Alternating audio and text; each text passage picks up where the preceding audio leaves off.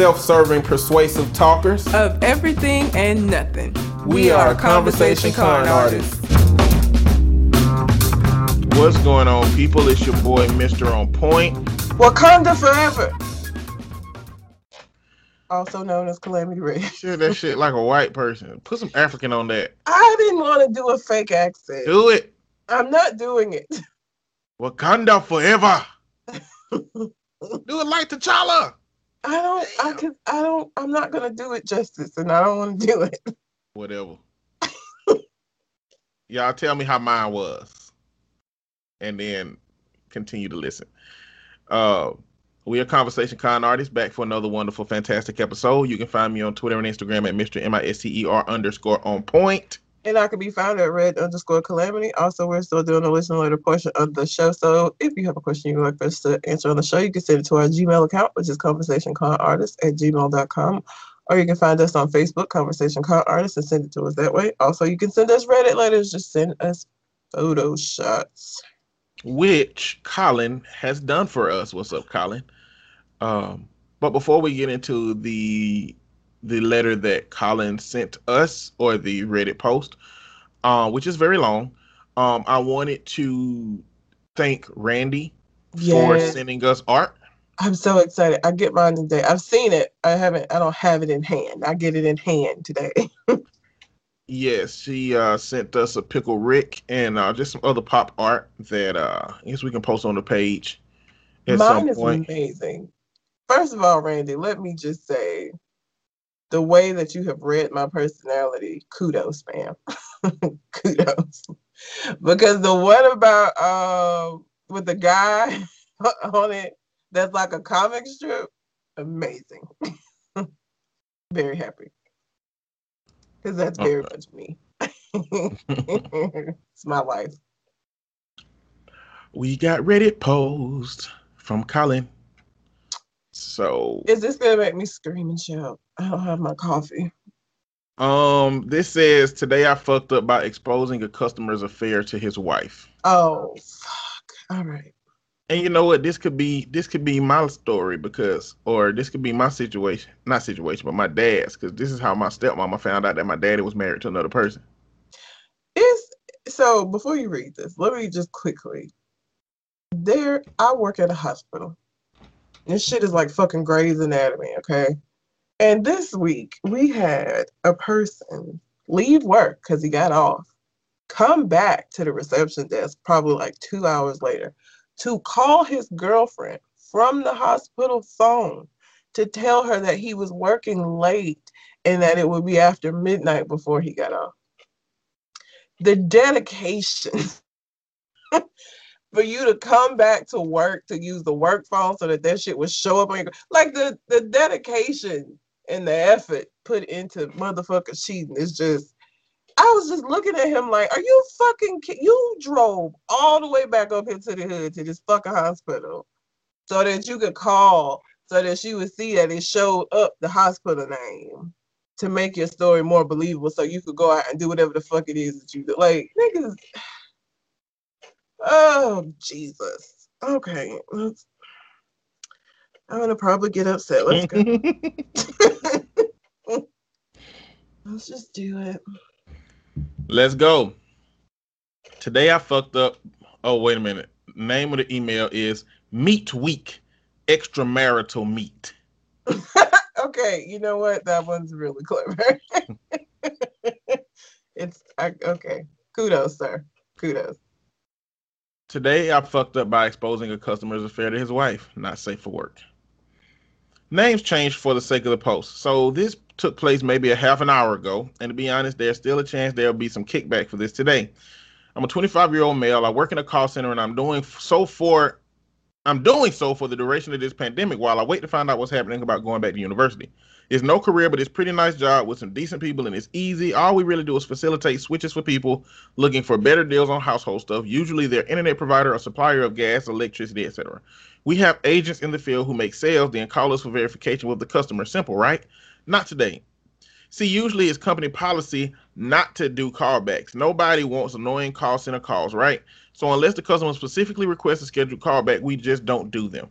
I had a customer two days ago looking for a pretty pricey internet switch, going from some basic setup to a full TV phone internet package. The works, all the channels, anytime calls to numbers, including international 500 plus megabytes per second Wi-Fi, and it came up to over 100 pounds a month.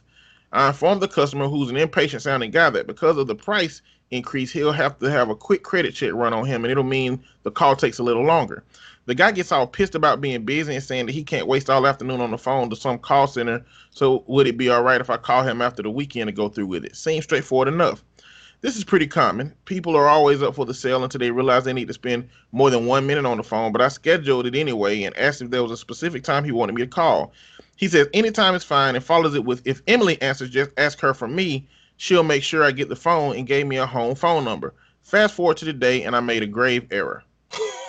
See, the application I had from the customer had his home phone number already filled in, which it turns out was not the same number he'd given me for today's callback. I called the number I thought was correct, and a woman answers. I say without thinking, Oh, hi, I'm calling for Steve to confirm his broadband switch. We spoke the other day. You must be Emily. Cue uncomfortable pause. She says, This is Steve's wife, Amanda. What do you mean I must be Emily? I apologized and said, I'm so sorry. When I spoke to him the other day, he said if an Emily answers just to ask for Steve, and she just goes, I fucking knew it. I fucking knew it. And slammed the phone down. After checking the application against the post-it note, I jotted some down on the other day. I realized Steve must have given me the number for where he was going to be today, and instead called his. I had inspected. I instead called his unsuspecting wife at home. Nobody's called in to my workplace yet, but if they do, I don't think they'll be happy. Too long didn't read. Customer gave me a different number to his own for a call back, and I accidentally called his wife and revealed his infidelity. Now, there are three updates. Do you want to have a conversation about what we know now or read the updates? Let's have a conversation about what we know now. And your camera froze. Okay. Um, my thing is, why would you even use the house number if this does not have anything to do with your wife and your home address, like the home when you went with your wife? Why put any information down that includes that number? Like whatever number he gave the guy should have been the number he put on the paperwork. like, now, see what I assume is that they use he uses this. Uh, see, he ain't he ain't knew it. He knew it cheating, I guess. or, or, or he's old at cheating and just knew at providing people that he cheating with services and shit. And so it, he probably used this same company at home with his wife, and he take care of the bills. And he didn't remember that you got to have a home number on your whole account. First of all, you gotta verify it. They use to verify shit to make sure you recover your password. And you know what? He wasn't thinking about that shit, and he didn't conceptualize that the person who called back may not call the number he gave them, but may call the number that's on the whole account. that is a fucking infidelity oversight. And you gave him a specific name because, like, otherwise it wouldn't have been the the issue is the thing of Emily. It's not even that he called a house. It's the fact that he called a house and said, "Oh, you must be Emily." and of course, the wife was like, "Who the fuck is it?" Wow. Um, I don't. So also this week, and this is again why I said the hospital is like Grey's Anatomy. Before we get into the updates, there was a murder in a city here um, called Adamsville. I don't know if you saw anything about this. Mm-mm.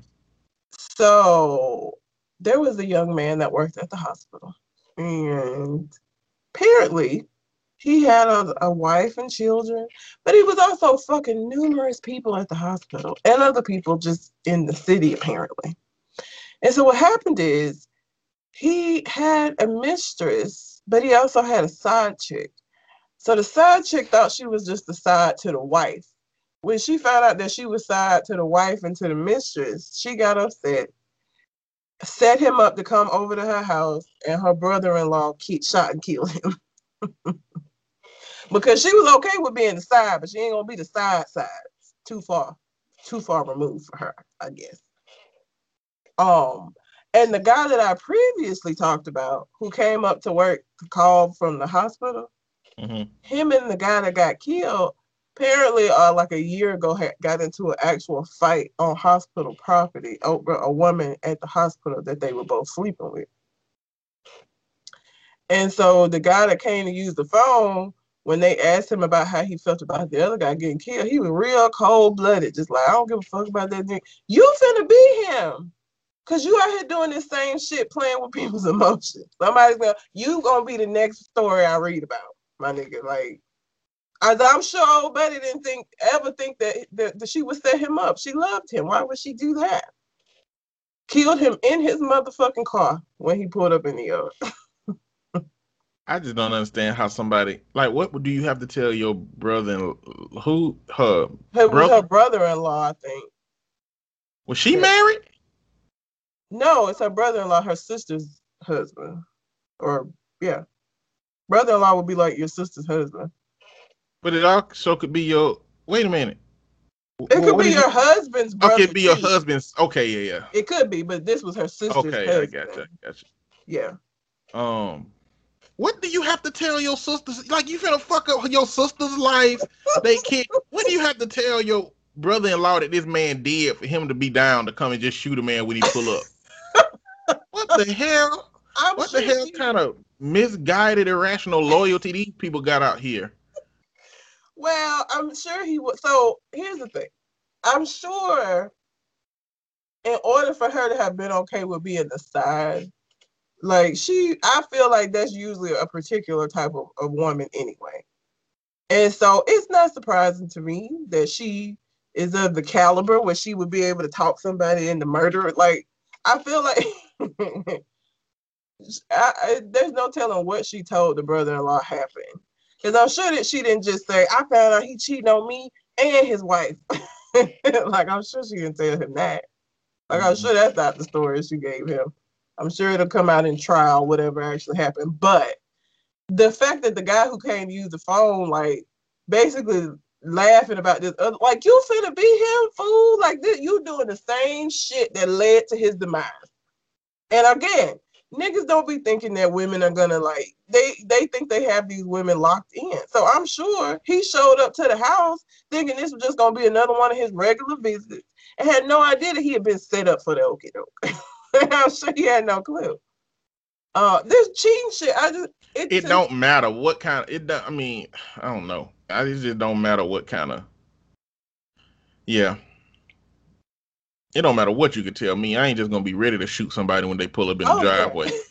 But you know it's niggas that would though. Like it's niggas that have a certain mentality that it would be easy to get them to commit murder for you. And she didn't even try to like do something to get away with it. Like they could have been like, "Hey, let's drive to this abandoned park on the north side." I'm gonna be like, "Hey, me, I want to do something real spontaneous. Let's go to this part of town we ain't never been to, and you know, yada yada, blah blah blah, and just have the dude meet them there and pop them right there. Like what the heck? Like clearly it would have been 20 people who could have done it if he fucking all these different people, you know. But they not smart, man. Whatever.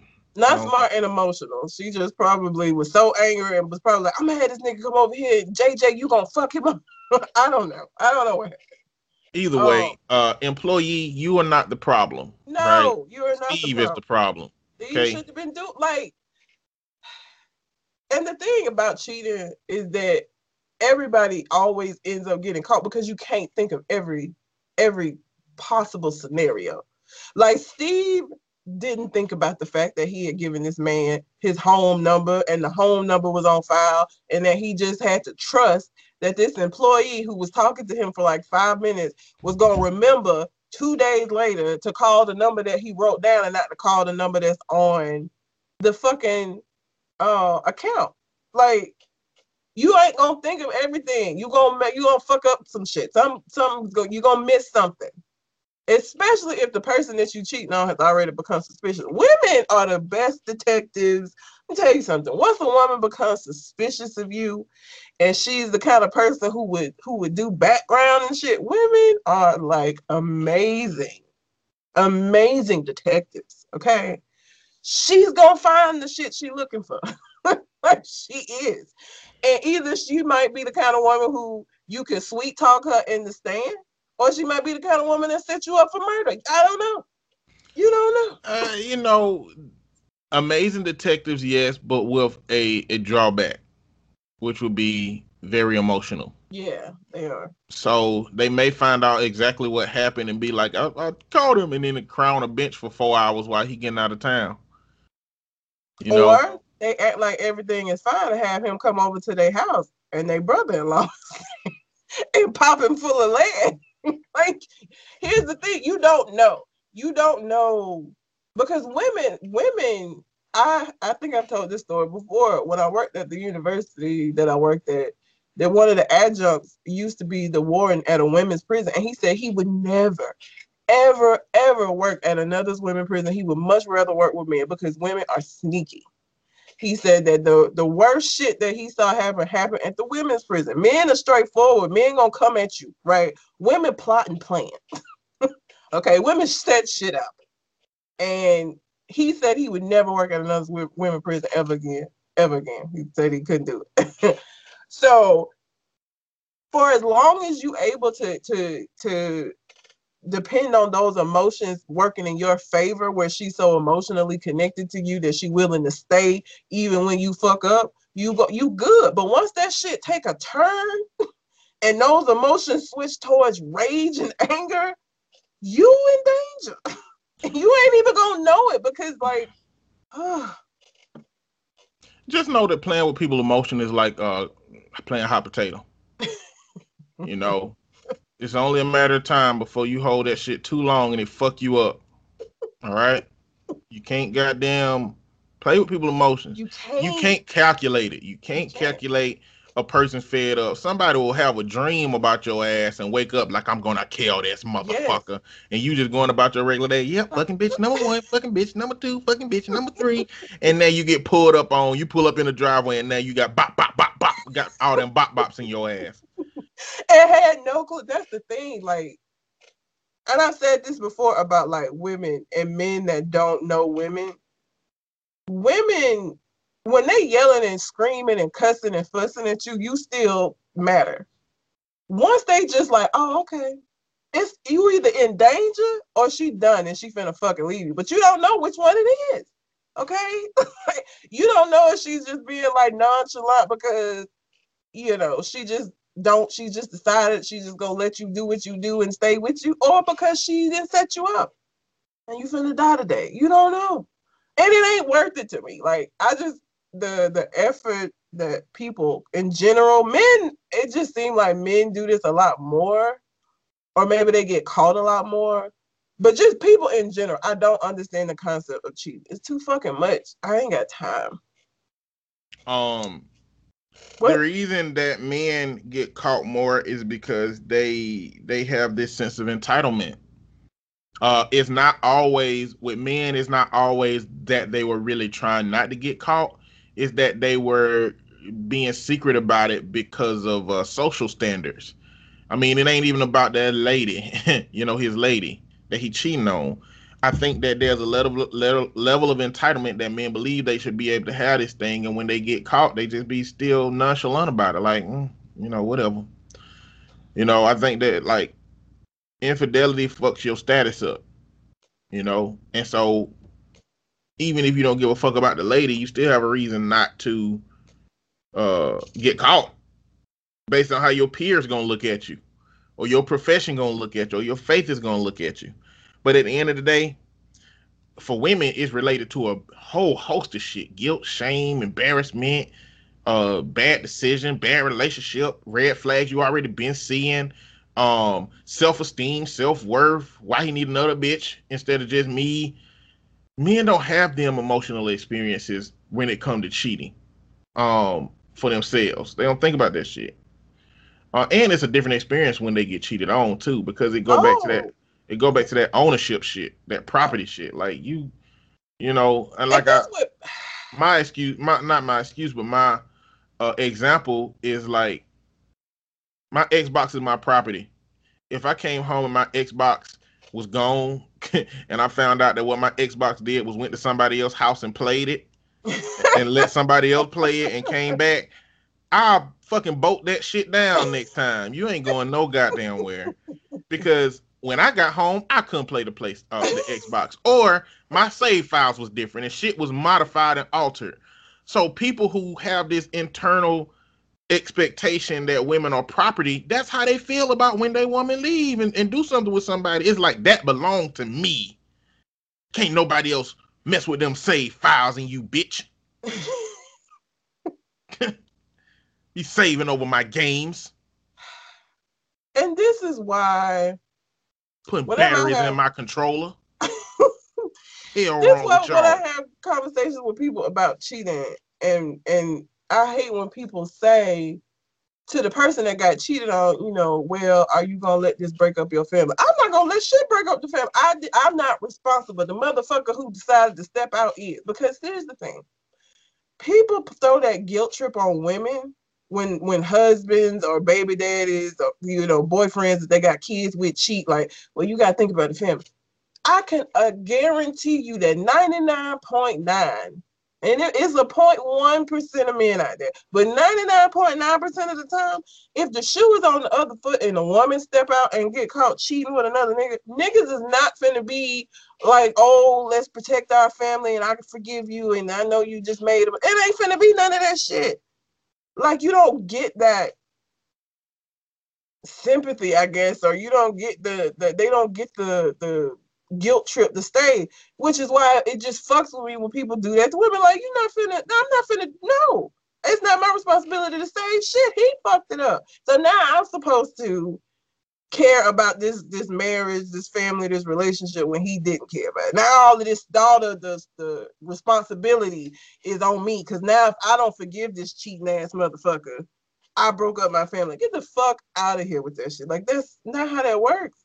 And again, that's not how it works. If men that have babies on they on their woman, like if she got pregnant by another nigga, again, 99.9, there's that one, that 0.1% of men who would stay and work it out and risk his his partners calling him a simp and mm-hmm. calling him a bitch for staying with a woman that got a baby by another man. But most men ain't finna stay. But you expect her to stay when you go fucking up and make another baby. Like, no. That's why this shit don't they don't rock me. They don't touch my emotion when people be like, but you she's breaking up the fa-" I listen, if my husband cheated on me and I found out that shit, I'm leaving. You be a, you be surprised how many men stay, but it's got to have a lot more connected to it. Like the men who don't stay are men who like uh, this is like general boyfriend girlfriend type relationships. I think a lot of men in marriages stay in their marriages. They if just the become woman get abusive. pregnant by somebody else, he gonna help raise a baby by another man. I don't think so. If he, I mean, I guess most of them cases, the man don't know that ain't his. so if we're talking about the rare subset of men that a woman confided in him that this ain't your baby, then no, they not staying. But we all know that the woman be like, I hope this his. I ain't telling nobody shit. I hope he never take a DNA test for 18 years. so that's a subset. So I don't, we don't got evidence to see what it looked like most of the time because most of the time these niggas just be raising, they fall in love with a kid thinking it's theirs, and then too late now.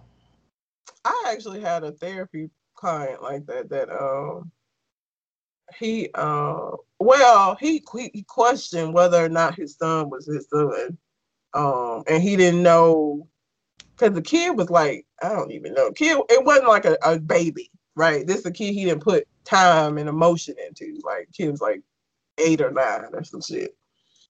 And a bunch of shit happened to where he started questioning paternity, but that was so hard to watch him go through that because you know he had these emotions for this kid this had been his kid for all of this time and he was like i don't know what i'm gonna do if if he ain't biologically mine because for him he didn't want to be raising a kid that was another man's responsibility but he loved his son so he's like this dichotomy of i'm gonna be a simp raising this this child this bitch had on me or I really love this kid. Like he's my son, regardless of whether or not it was my semen that brought him to be. Like, and just watching that struggle for him, I was it was sad. It is sad. It was very sad. It was hard for him. Thankfully it turned out that the kid was biologically his, so he didn't have to make that choice as to whether or not he was gonna continue to remain in his life after he found out that he wasn't his kid. He the choice that was taken away from him because it was his kid. But mm-hmm. I can't imagine for a man that finds out that it ain't his child. what you gonna do?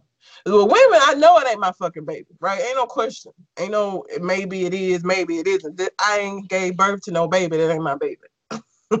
but for men, it's like you can go, you know, invest time into a child and not know. That has to be emotionally difficult. But what's the update? What happened? What happened? What the hell did I take? Where did I go with the post? Oh, here you go. Update. Well, fuck. Angry Steve just called my workplace and has achieved nothing but making himself look like an even bigger fucking dipshit than he already has. Also, for the record, Steve was always a dick who can die in a hole and deserves all he gets. The reason for the today I fucked up was because I worried about my job. So I haven't worked here very long and I'm still learning things about company policy. And it turns out that when an application is put through by an agent, it must be the applicant's own details according to what they provide the agent. So I was only technically allowed to call the wife anyway, not Emily's home numbers as he gave me. If he wanted to call a, a different number, he would have had to have a new application submitted with revised details. It wasn't uh, enough to just give me a different number over the phone, so my job is safe. Phew. However, my manager isn't happy and I'm getting a write up, but I can live with that. They don't mean much, and I've never had one till now. Always on time and have taken over voluntarily taking overtime voluntarily. Anyway, this guy phones up and before saying anything else, leaves the car with one of my colleagues, who, by the way, is a teenage girl and what I think is her first job. And he says, Put me on with the little fucking cunt who thought it would be funny to call my wife earlier after I explicitly told him not to. Obviously, the poor girl was confused and looked about to ask the room for a manager ASAP. I immediately piped up and said, Is it Mr. X from insert location, and she confirmed. So I got her to transfer the, the call to my desk ASAP. Steve comes on the line and goes, I bet you think you're well fucking funny, you little prick. Put your manager on the phone and see if you're so smart when you lose your job. So in my most sarcastic, overcompensating, cutesy phone voice ever, I say, Of course, of course, sir. Let me just transfer you to someone who can help. Then put him on hold for 20 minutes, hoping it would wind him up even more while I found my manager and told him about the whole situation. He explained what I said above and that I wasn't technically in the wrong from a legal standpoint. And then my poor team leader had to quickly explain to Steve that he didn't have a legal claim, but that we're sorry for the distress call. Sucky, I know, but it's a business after all. And now hopefully Steve's evening culminates in his entire life being ruined. Ruined. I got a disciplinary write up, but but it's over now. Sorry for the wall of text, but thanks for the awards. Update number two. Oh, For shit. those wondering about the disciplinary, it was a formality and was the lowest possible level write up my company can give. It was given as a formality because of disruption to the office. The girl Steve Carr was upset and it became a whole thing. He argued that I still made a mistake, but that I ultimately am in no trouble over it. He also cited the on the write up that leaving him on hold for so long just to wind him up was a spiteful and petty, which yeah, but Steve deserved it, so it'd be like that.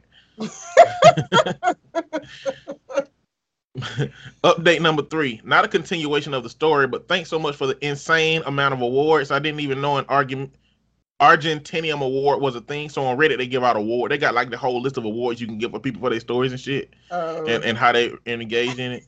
I'm glad this story is giving you guys as much joy and faith and karma as my colleagues and I today. It spiraled to become the talking point of the whole office. There has been a bit of a scandal. Your support over my write up is touching, but I won't challenge it. Hopefully, before long, I'll be on the better things. This was just uh, will be a funny memory. This has even somehow birthed its own subreddit to the creator of today, Steve fucked up. A special thanks again for so much love. You Reddit bunch are the best. Um, and this comment on it, um, I've done similar things. I work for an online payment company, big one. You can probably guess. So, lady calls up and tells me a payment comes out of her bank each month, and that is Uh, to our company name. Can I check it for her? So I get the amount on the date it comes out. Do security with her. She informed me her husband shares the account too, but he didn't know what the charge was either. She's not tech savvy, so it's not sure how to check herself. So I find the payment, and it's a subscription. So I tell her it's a subscription, and it's to a website called Illicit Affairs. Before I see if before I see if she wanted canceled, I just hear Jack name change, and her husband comes in like, "What?" Then I hear lots of you fucking bastard. How could you? What the fuck do you think you're doing? Before she finally hangs up, I felt so bad for her finding out that way, but I'm glad she found out her husband was cheating.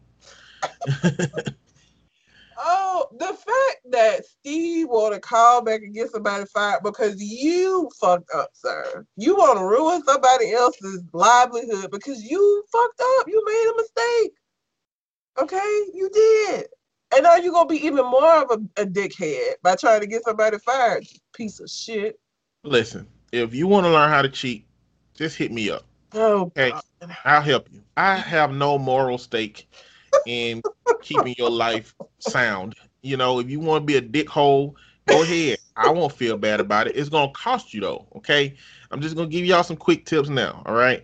First off, you don't have to use the same companies to do anything with if you're having an illicit affair with somebody that has another home. Just fucking use another company, all right? Just use another fucking company.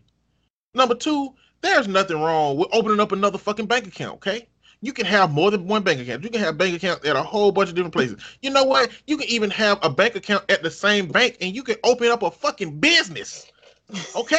You can open a fucking business and pay a person from a business account. You can do that shit, okay? Not only that, but you can also this may be thinking a little bit forward. Use the other fucking person's information and name instead of yours. You don't have to use your name. You can make up some shit. They don't verify a goddamn thing as to who you are when you do that shit, except by card. They do that if you pay them by card. But you don't have to. You can just use the other person's information. Just free tidbits for you. If you want to cheat, holler at your boy. I'll help. But if you get caught, it's your fucking fault. You shouldn't have did that shit no way. Okay. can't. Thank you, Colin. That was very interesting. Um, I just don't. Again, it's the effort that people put into cheating on other folks. It's just it amazes me sometimes. Like I said, the fact that this dude drove all the way back up to the hospital so he could use the phone so that it would show up the work number, and he did that twice in that week. He did it two times, and it's just like, like it's people that you can be with that don't care. Like, ah, I just don't understand. It, it just seemed like it would be easier to find a situation where you could just be with multiple people as opposed to being with somebody who is interested in monogamy and wants that and promising them that, and then you go out here and do all of this other fuck shit. I just don't understand it. It's too much. It's too much. Um. So I know you have some Reddit posts. So I only have one that I just really wanted to read because it was weird, and I, I think that you'll have more insight into this because I don't really know much about this. Okay. Um, so this is a 25 year old male and his 24 year old girlfriend.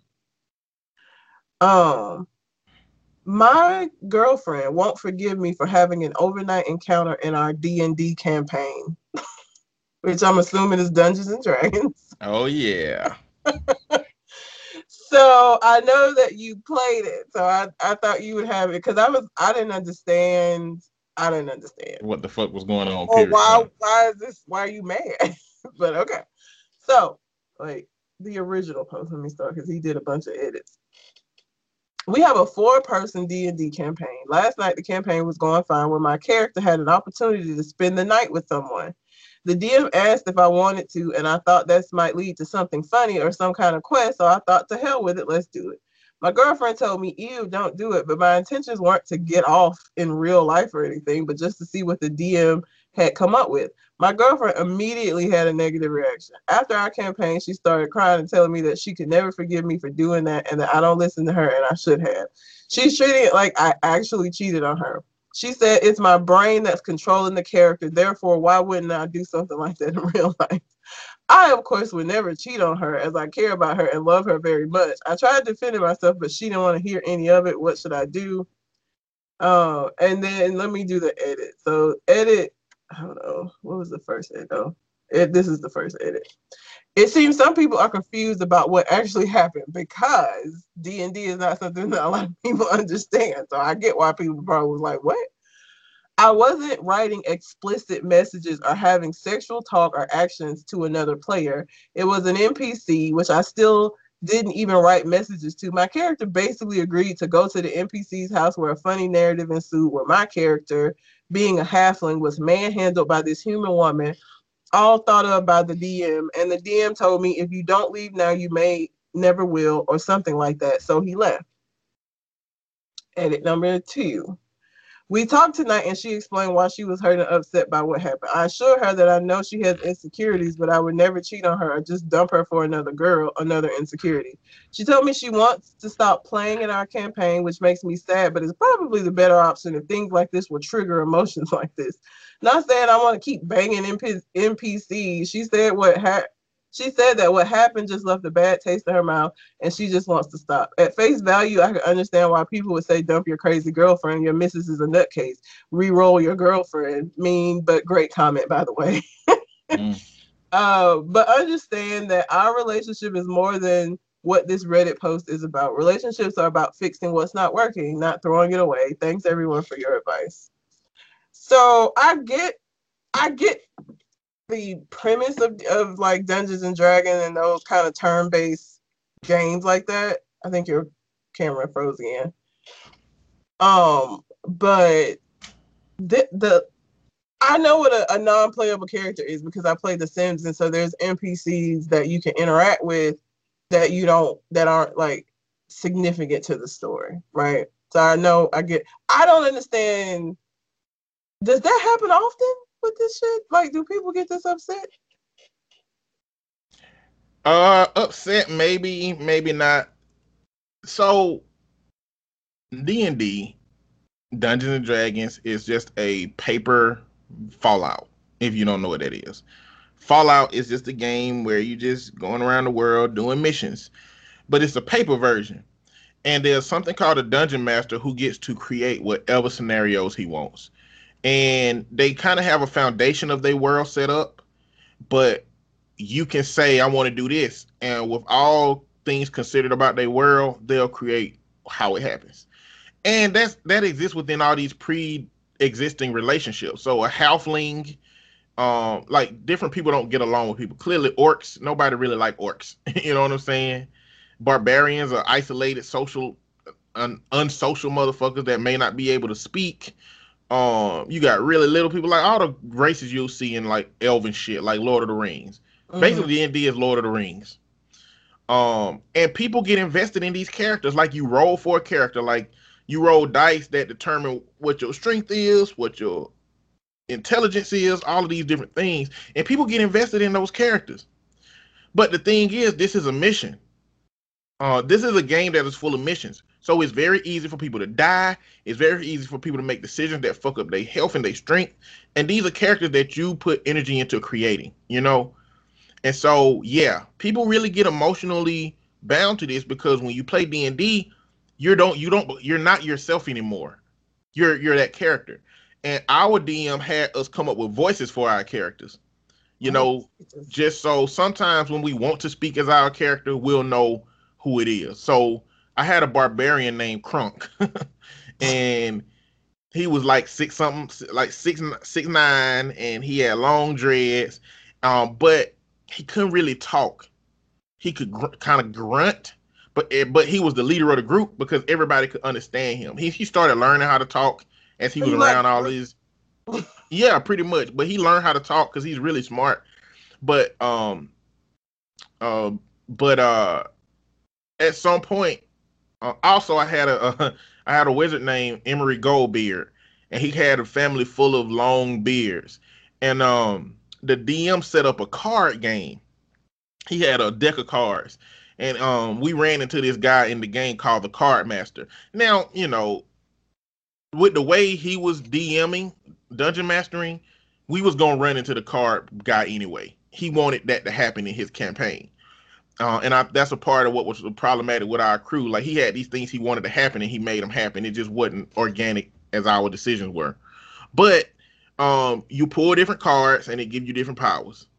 Um, two people that was a part of this game was Leroy Ketchum and Rockman 3K3 from Nerd Plate Podcast. And so we were pulling cards, and some of us was getting good powers. Um, one of Leroy Ketchum players died because he pulled like the ace, the ace of spades. You know, which we thought it was gonna be good because you know the ace of spades in the game of spades is, is Yeah. a high card, but no, it was a black card, so it meant death. And uh and my I pulled a card that rendered my character completely hairless.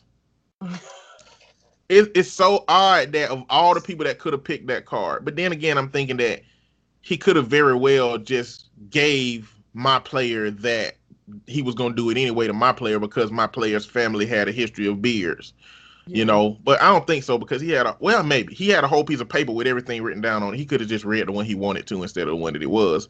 But um, I'm saying all that to say that people get invested in these games, and depending on how far along in the game they were, um, she very well could have been invested enough in her character to to value the connection that they've built in the game for him to make an in-game decision that would make her feel a certain type of way. You know but furthermore to be in a relationship and not know that your girl had these kind of insecurities that you could trigger in a game means that this was probably a conversation that y'all needed to have anyway you know i, I hate that it came about this way but she probably needed to have this conversation Yeah, it just seems because I don't play, I guess. It just seems stupid. like it because I get becoming invested in a character. Um I you know, I I the Sims 2 is what I play. I'm playing Sims 4 on console now, but I had like created like I don't even know if I ever showed you. I had a notebook, like I was tracking shit and my computer crashed and I thought I had lost all of my progress. So I get being a vet. I was I was about to lose because I worked so hard on it. So I get it, but like to that level of like being emotionally invested and getting upset at your boyfriend, like he actually cheated on you because of a decision that he made in this like turn-based game. I just don't understand. yeah I don't get your camera's still messed up. oh, did i turn it back on Uh it's black.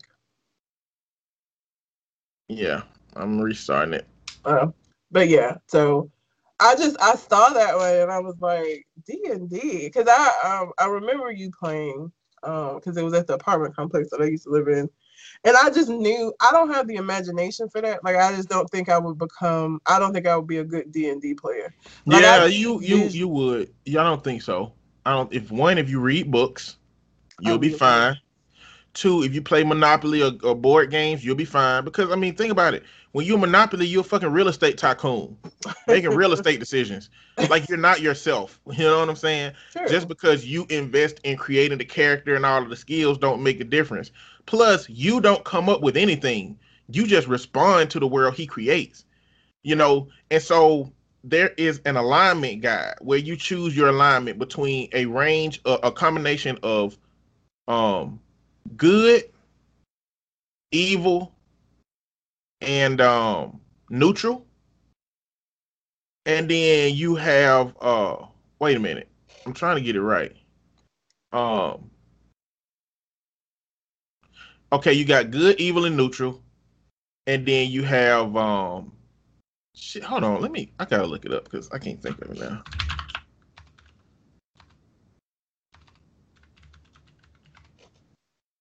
You have uh lawful good, neutral good,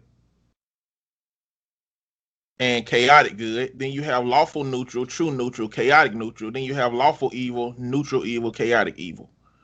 Um, all of the lawfuls just basically mean you gonna fucking obey the law. All the neutrals means uh, you kind of in the middle, but your predisposition is toward the good one. And chaotic just means that you just don't follow the rules of systems. And one of them you may be good, one of them you may be evil, but you choose one of those, and it's supposed to be how you make decisions as a character, right? So if you are lawful good, you're always supposed to make decisions that obey the law, no matter what.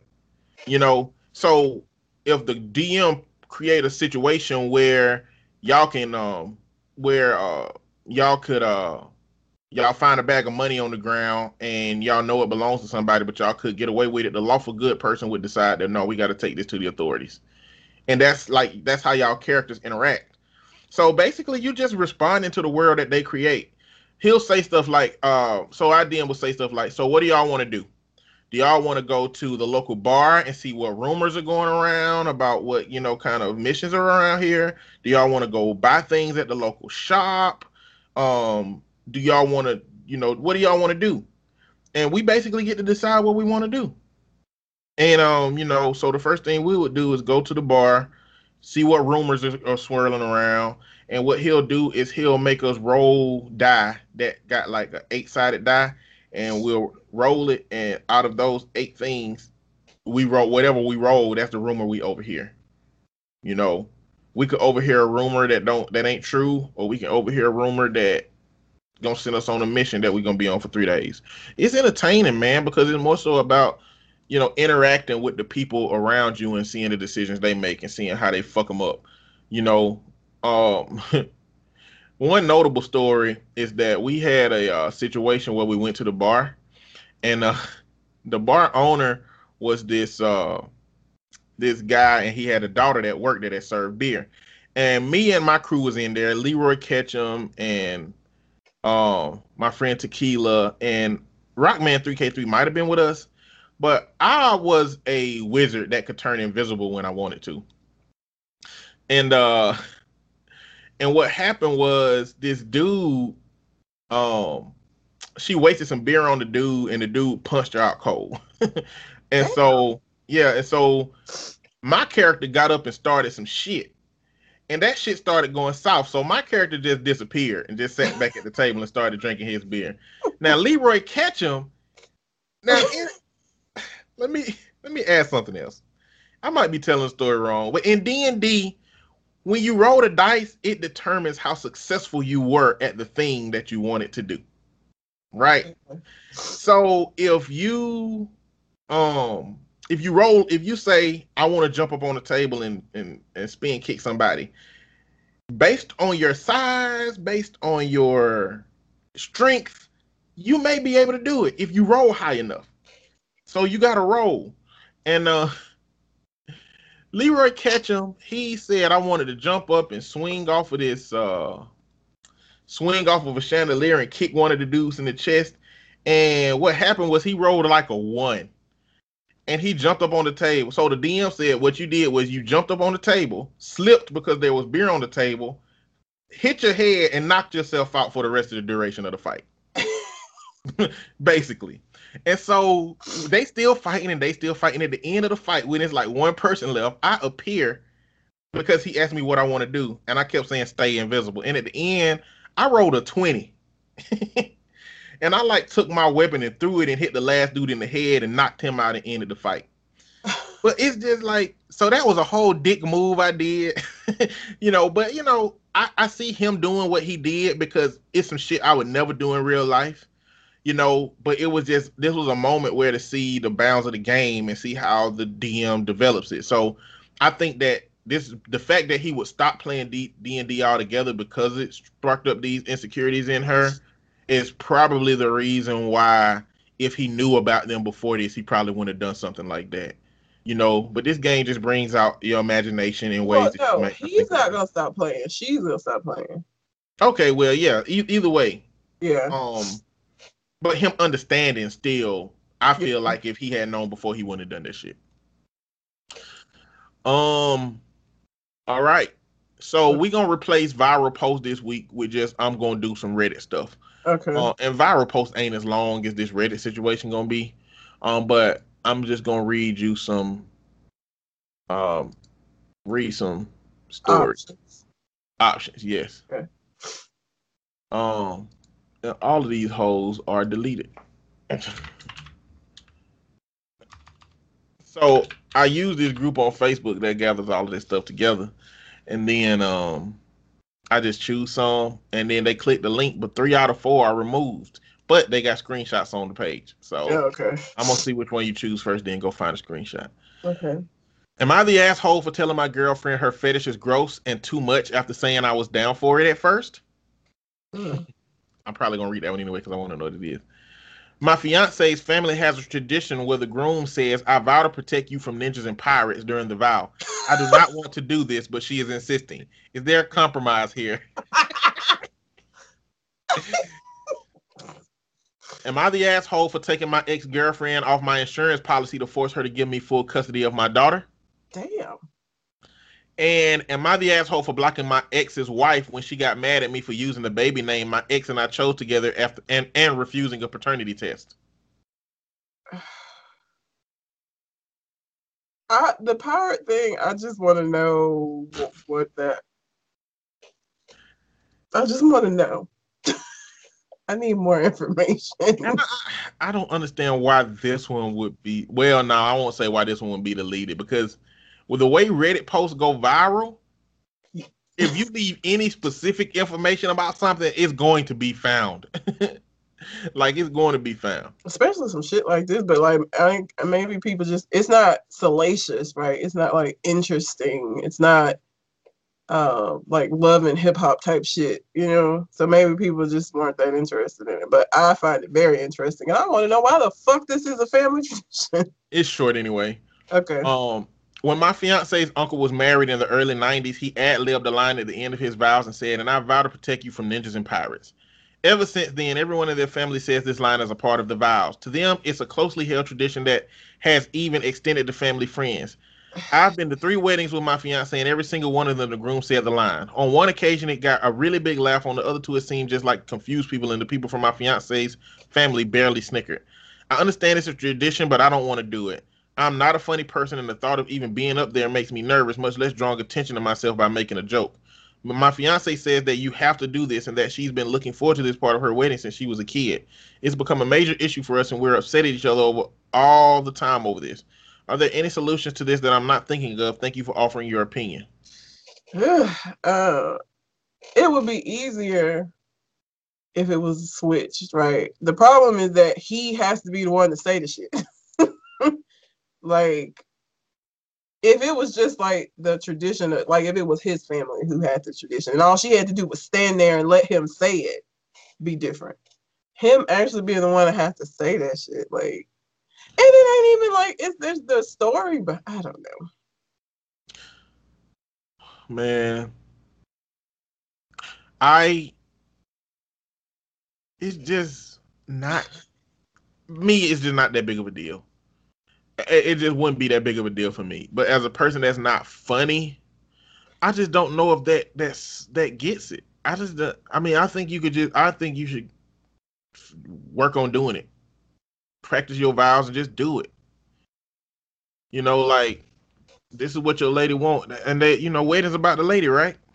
That's what they say that's what they say, but I I don't know. I don't know that you want to start your marriage off being forced to do something that makes you uncomfortable. Like he sounds like he this is more than just like he thinks it's stupid. Like he sounds like he got some like social anxiety. Like he already nervous about being up there. This is not something that he wants to do. Uh, and it's not. I was I was waiting to hear that it's like I don't know, like more family involved. It's just a dumb thing that her uncle did one time that they all decided, haha, let's keep doing that shit. I guess I'm looking at it like, will it be harder for him to have done it?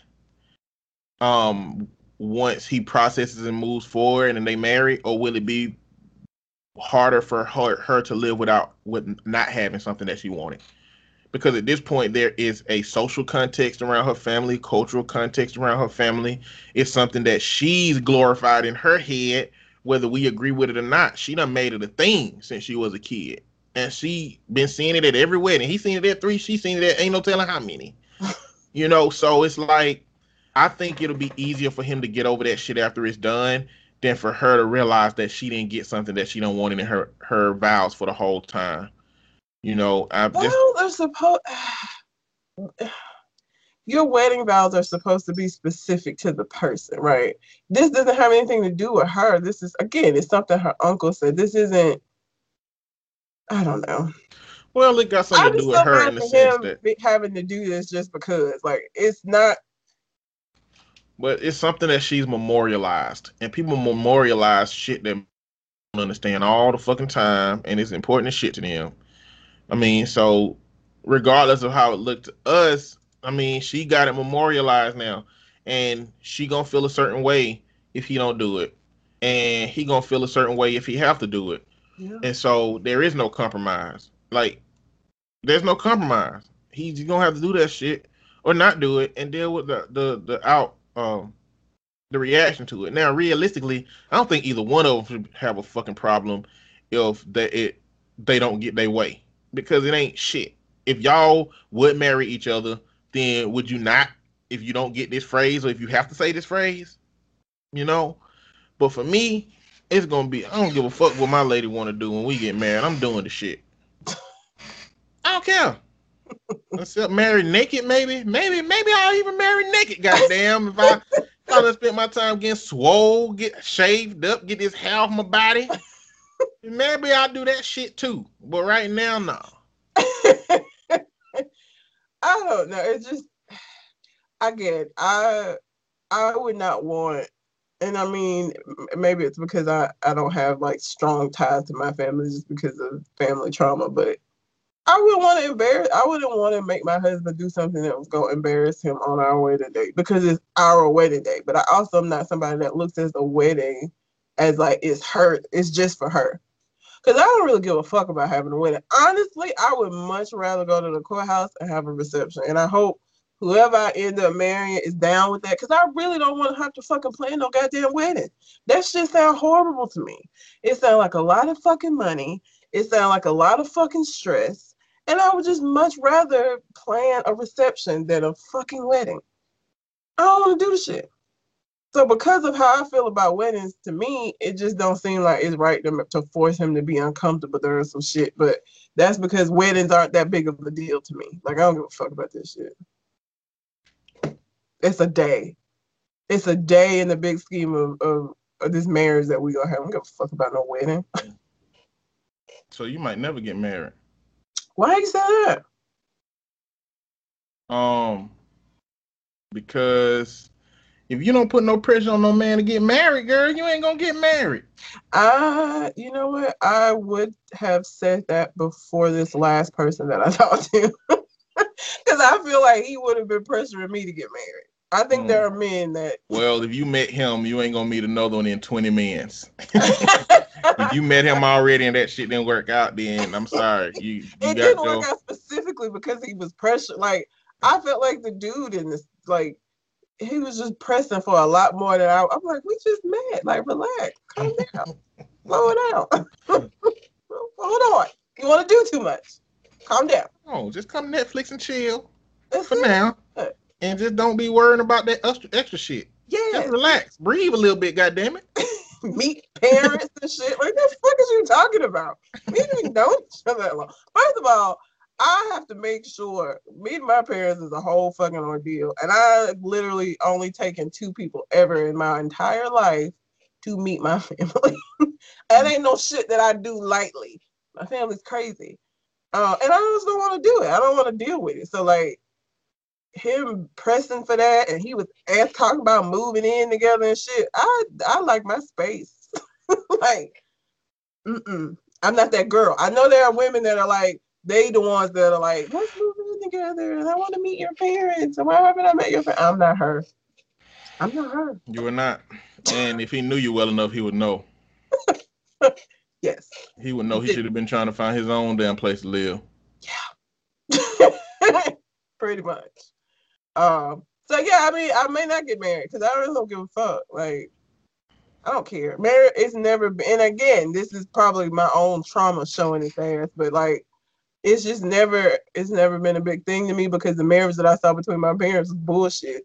so like, it never. I was never the girl that was like, oh, I want this wedding dress and I'm gonna have to do this at my wedding. Like, never. I don't. That's probably my situation too. I mean, my mama, I mean, my daddy was a philanderer um, until he went to jail, and then they got a divorce while he was in jail, and then my mama married a couple of stepdads who was trash, you know. So it's like marriage can come and go, but what about the shit that will make you stay?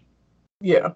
You know, Um, what about who the person is? What about the character of the person? What about the the fact that you want to build with that person? I don't have to be married to do all of that shit. No, But I can be because that's how little of a fuck I give about it. It's like yeah, I don't care about marriage to the point that you know I don't have to have it, but the odds that I meet somebody who don't want it equally or don't care about it equally as me is too slim to to not want to get married.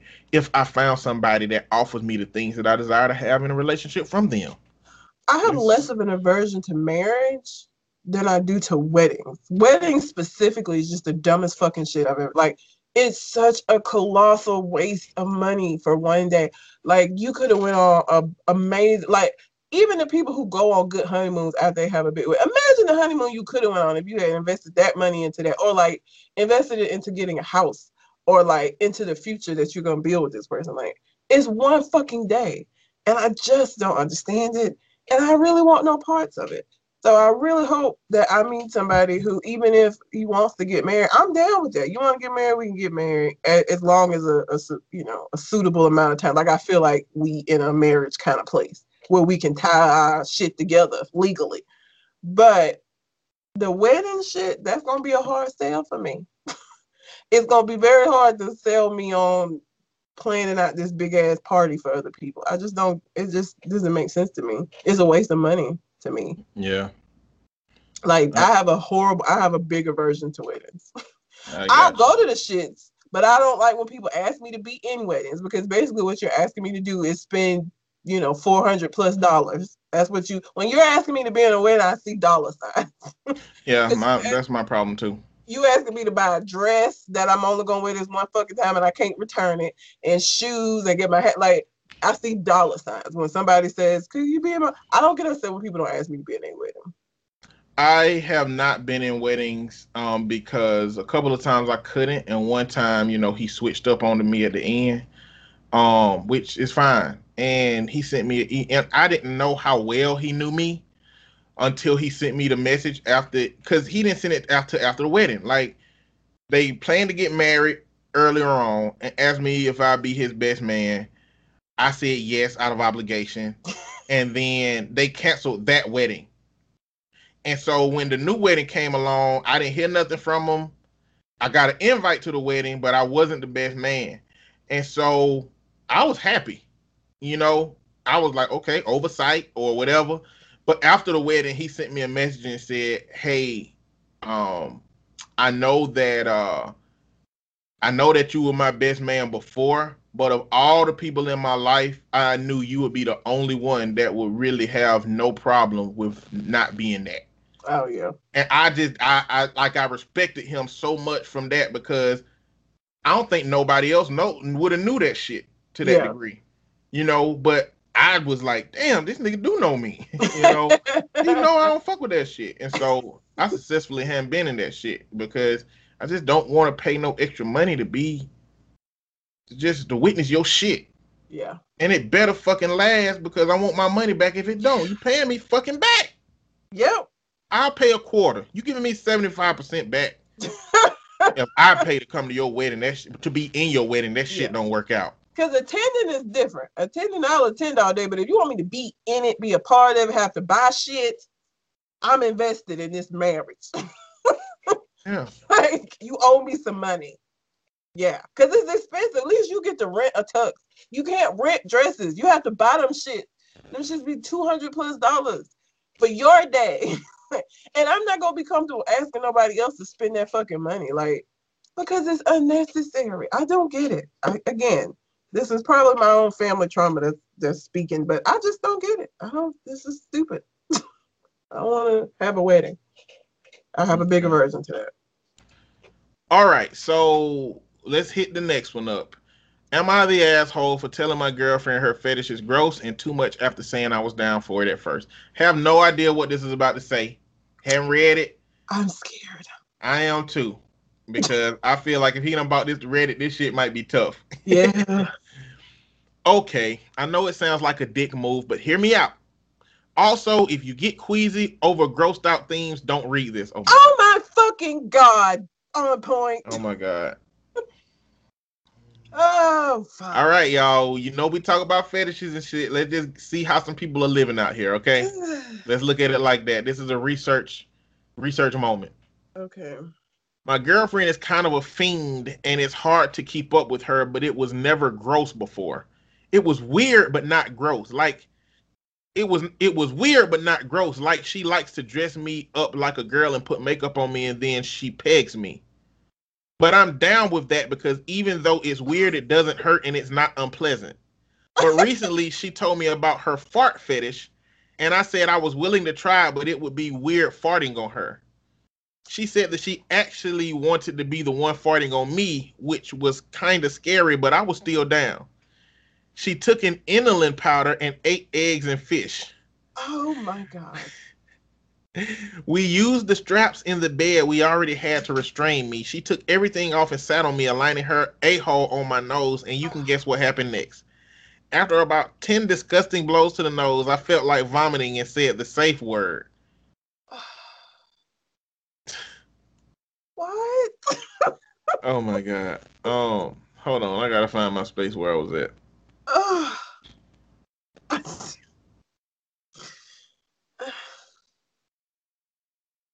After about 10 disgusting blows to the nose, I felt like vomiting and said the safe word. She said, What? Come on, it's only been 10 minutes. I told her that was fucking disgusting and the one of the worst things I ever went through. but she said, Yeah, of course it's disgusting. That's why it gets me off. You said you were down and now you're shaming me after five minutes of trying it. It's one thing to not like it, but it's another thing to call me a disgusting person. She was mad at me for the rest of the day. Am I the asshole? I mean, okay. So I mean, she's literally the asshole. she's literally like you he was willing to try it. And I think his reaction is not him kink shaming her. It's just the reaction to something gross being done to him. Like, ugh. And she ate what? Fish and eggs? Oh man, it must be horrible to have a girlfriend whose fetish is just disgusting shit. Like she wants to peg him. Your camera froze again. Um, it, and I mean he he's been willing to. I I don't think it's fair that he doesn't get credit for the thing. He was willing to try because let me tell you something about what Red would not have even been willing to fucking try. Okay. As soon as that was brought up and that was a thing, I would have been like, fuck no, you're insane. Not gonna happen. Not with me. like he was at least willing to try. And she just sat on his face. That uh yes, that does make me queasy. Uh, I don't think that he's an asshole. I think the girlfriend is an asshole. Um, because basically she didn't get what she wanted. Like you need to you have even with you having a fetish, you have to be respectful of other people not having. You know what I'm saying? He was willing to try. He tried it. He didn't like it. You have to respect that. Yeah, That's how that shit works. Like you can't he ain't can't be forced to do it. He And- tried. And this is how consent works. You Yep. can give consent and revoke consent, and it's fine. I mean, that's just how it works. You have to have people's consent to do things. He was willing to try. He didn't like it, and it's over now. That's just what it is. You gotta move on, ma'am. You're not gonna get to you know, find somebody that wants to be farted upon. I don't know. Oh God. Just uh, fuck. This That's so. I didn't even know there was something that you can take that make you fart more. Uh I mean I didn't even know that. I didn't know that. I guess for people that get like constipated or like and need the release of the gas, I'm sure. I mean, it makes sense that something would exist, but I mean, I ran into a, a porn star that I used to watch who just was on video just farting. A whole bunch of them do that, and they just it's disgusting, man. I just can't watch that kind of stuff. It's not it's not appeasing at all. uh, uh, mm. I'm queasy now. but everybody in here in the post is pretty much saying the same thing. Not the asshole. The most important thing in sex is consent. Once you revoke consent, she should have respected that. You tried it, you didn't like it. That should have been the end of it. You used the safe word and she shamed you for doing so. That's not how these things are supposed to work. You're not the asshole. Somebody said why in um parentheses smelled TA. so you smelled the asshole. Um, not the asshole. You're allowed not to like her kinks. You're allowed to try kinking decide halfway through that you don't like it anymore. From what you've written, it sounds like you call the kink and the experience disgusting, not her, which makes you not the asshole. She sucks for getting angry at you for safe wording and wanting to stop. So yeah, you're not the asshole, man. No, you did what was supposed to be done. She was trying to shame you into continuing to do it by trying to make you feel bad by not wanting to, which is not the way that those situations work. Like you tried it, you didn't like it, so that's the end of it. Yeah. It should be the end of it. She's the asshole, figuratively and literally. Yeah. That's Ugh, it's fucking disgusting. I can't. I'm crazy now. Let's do, Uh, I'm huh. let's do one more so I can get this out of my head. I'm gonna do the insurance policy one. Okay. And now, you know, I've I've worked with families that have been in situations where they um have custody issues and one parent is not doing what they're supposed to do, be it not letting them see the kid or talking bad about the parent, etc. No, that's And why so- I need to know what was happening that caused him to use this tactic of I know, I know, Yeah. but I was finna say like, don't take stories like this lightly. If you ever feel like you may have a child and you may be at odds with your baby mama or baby daddy, and this is what real life people start to figure out how to do once shit goes down the drain. All right. Me and my ex girlfriend Haley have one daughter, Elle. I genuinely don't know if what if I was right to do what I did. Around four years ago, Haley had a very bad accident that ended with her being wheelchair bound. This caused her to develop a lot of resentment towards me. She would get angry if I worked out or played any sports, so I stopped doing anything physical mostly. We tried counseling for a year and things didn't improve. In the end, we broke up. Ever since Elle was born, I took out private insurance for me, Elle, and Haley. This helped out a lot when she had her accident. Post breakup, I still kept her on my insurance because she couldn't find any work, and I knew if I dropped her from the insurance, she wouldn't be able to afford any treatments. It's been two years since then. We have 50 50 custody, so I don't pay any child support. In the beginning, I kept it very keen eye to make sure that she didn't resent Elle like she resented me. She didn't, so I relaxed. She is still on that insurance because she is not able to find any job except welfare. I wanted both Haley and Elle to be well, so I kept the insurance. Half a year ago, when Elle came to stay, I noted that she was very depressed and had gotten very fat compared to before. Nothing overweight. But Elle just does ballet, and I've never seen her put on that much weight. Turns out Haley forbade Elle from doing ballet because Haley used to do ballet, and Elle is just trying to rub her face in it. The Uh-huh. same for any physical activities like sports or exercising. With the quarantine, it must have been hell to live like that. Elle pretty much broke down and said that for the fast, past few months, things have been escalating to the point that she is scared to walk inside her own house. She just stays in her room and comes out only to eat. Elle just begged me to go to court so that I can get full custody. Elle is at an age where her opinion matters in court, but it's almost impossible to get 100% custody in my state unless I can prove incompetency according to my lawyer. Yeah. So I dropped her from the insurance. Elle was supposed to stay with me for the next six months. Haley couldn't get a job. She wiped out her savings and she had to pay for all her treatments. It was getting to the point that she couldn't even afford to get basic things for herself, let alone Elle. I also applied for sole custody. Given her financial situation and the pandemic and Elle's preference, the judge gave me full custody with supervised visitation for Haley. Haley didn't have a good representation at court due to her financial situation. Also, there's a pandemic going on. I left an already vulnerable person without any medical insurance. I know I did what I had to to protect my child, but I did so by taking advantage of the medical expenses of a disabled woman. Elle is happy. Haley obviously thinks I'm a manipulative bastard. Everyone seems to have mixed opinions. Am I the asshole here? Also, dropping her from my insurance was completely legal. Legal. I'm not from the U.S. Fuck, this is complex. I mean, Damn, this shit complicated as fuck. It is. So, Damn. in any other situation, I would say he was an asshole. Considering that the child was starting to have some emotional abuse going on from the mom, um, I don't know, man. It's that's a tough one Bruh. It's, because it's it's probably really tough. that she has supervised visits with a little girl, and she she needs some therapy to address this resentment that she has about the accident that led to her not being able to do the things that she can do. Yeah, you can't live a whole life just sitting in, in the mall in your wheelchair looking around like, look at all these motherfuckers. Walking. like you can't live that kind of life in that situation. So I don't think the counseling that they went to should have been for them as a couple. I think the counseling should have been for her Yeah. as her experience. Uh, but the essence of this whole post is that he the the the the asshole part is that he had the power to sabotage her ability to get representation and a fair chance at having her child. But, on the other side, knowing that that child was suffering because of this situation was also in the best interest to protect the child. And I work with kids, so I feel like the best pathway to protect the child is the pathway that should be taken. And you know what? I wish that the child wouldn't have had to experience her mama in that way to find this out. yeah.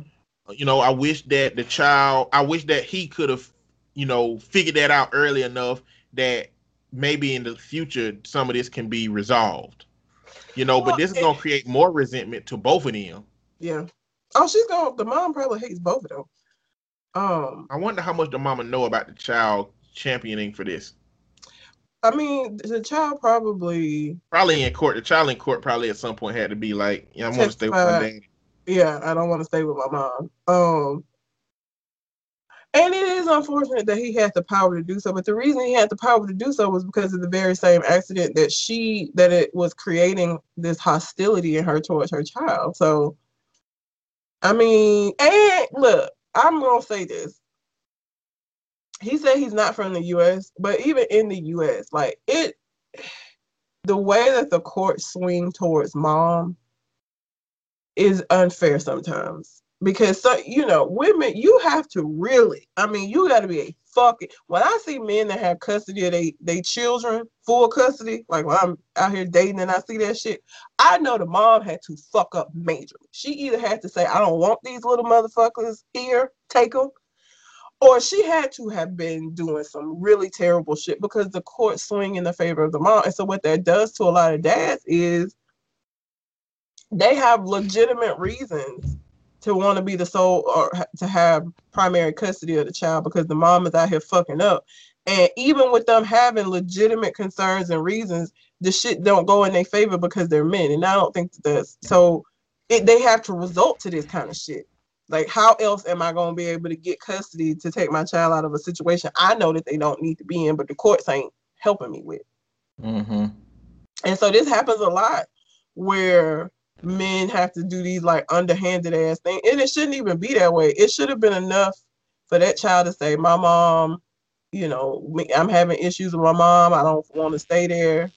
Um, I don't feel comfortable staying there. That should have had enough weight. You know what I'm saying? But it doesn't. It don't Mm-hmm.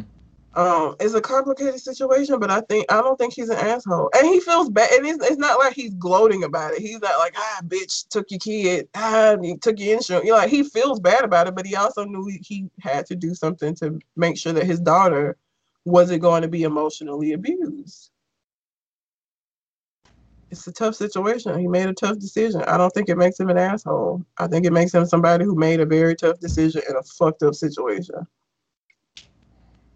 Yeah. I think that um I don't think she's an asshole. I think she's a person who went through something traumatic and didn't get the help she needed. And she got a big ass chip on her shoulder. I don't think she's necessarily an asshole. I think she just, she hadn't processed. That's a big ass chip. If I lost the ability to, to uh, my mobility, I don't even know. That's tough. Yeah. And yeah. especially for somebody who was active and athletic and was doing ballet and all that kind of shit, like that's hard too. So I don't even I don't think she's the asshole. I think she's a hurt person that didn't get help. And she still needs to get some help for this. That resentment's just gonna grow and it's gonna go out to not only him and her and the daughter, but everybody. She is gonna be that person sitting in a wheelchair in the mall, like, look at these motherfuckers walking around. So the comments are pretty much saying that he's not the asshole because he got the child out of a situation that she begged to be out of, and Yeah. that uh, the wife buried herself in grief, and you know, so he got it. Uh, this one person says, like Haley, I watched my entire life fall apart after a whiplash injury. It sucks major balls. Let me tell you. It also got me searching out peers who understood what I was going through. What I pretty soon realized is that there are a lot of very bitter people in that group, as well as people who feel guilty constantly for not being enough for their families. I learned to adapt and deal with my grief to an extent where I now often compliment it for my positive attitude towards life. Usually I say it's because I had time to mourn my own death and chose to do it full on. It really feels like a death, and the grieving process feels very similar. That also gives me the idea that fellow mourners will act in the same way, act out in the same way they would if it was a loved one that died. Grief can be so very aggressive and violent. The pattern your ex seemed to follow is similar to the one where Elle would be punished for being alive if one of her siblings had died. If that was the case, then your ex would probably feel she needed therapy to deal with her grief, but she isn't thinking that same thing is necessary with physical pain. It's clear I have a lot of sympathy for Haley, but I've also heard people like Haley crying about how they've torn their families apart and you stepping in not only the right thing to do for Elle, but also for Haley.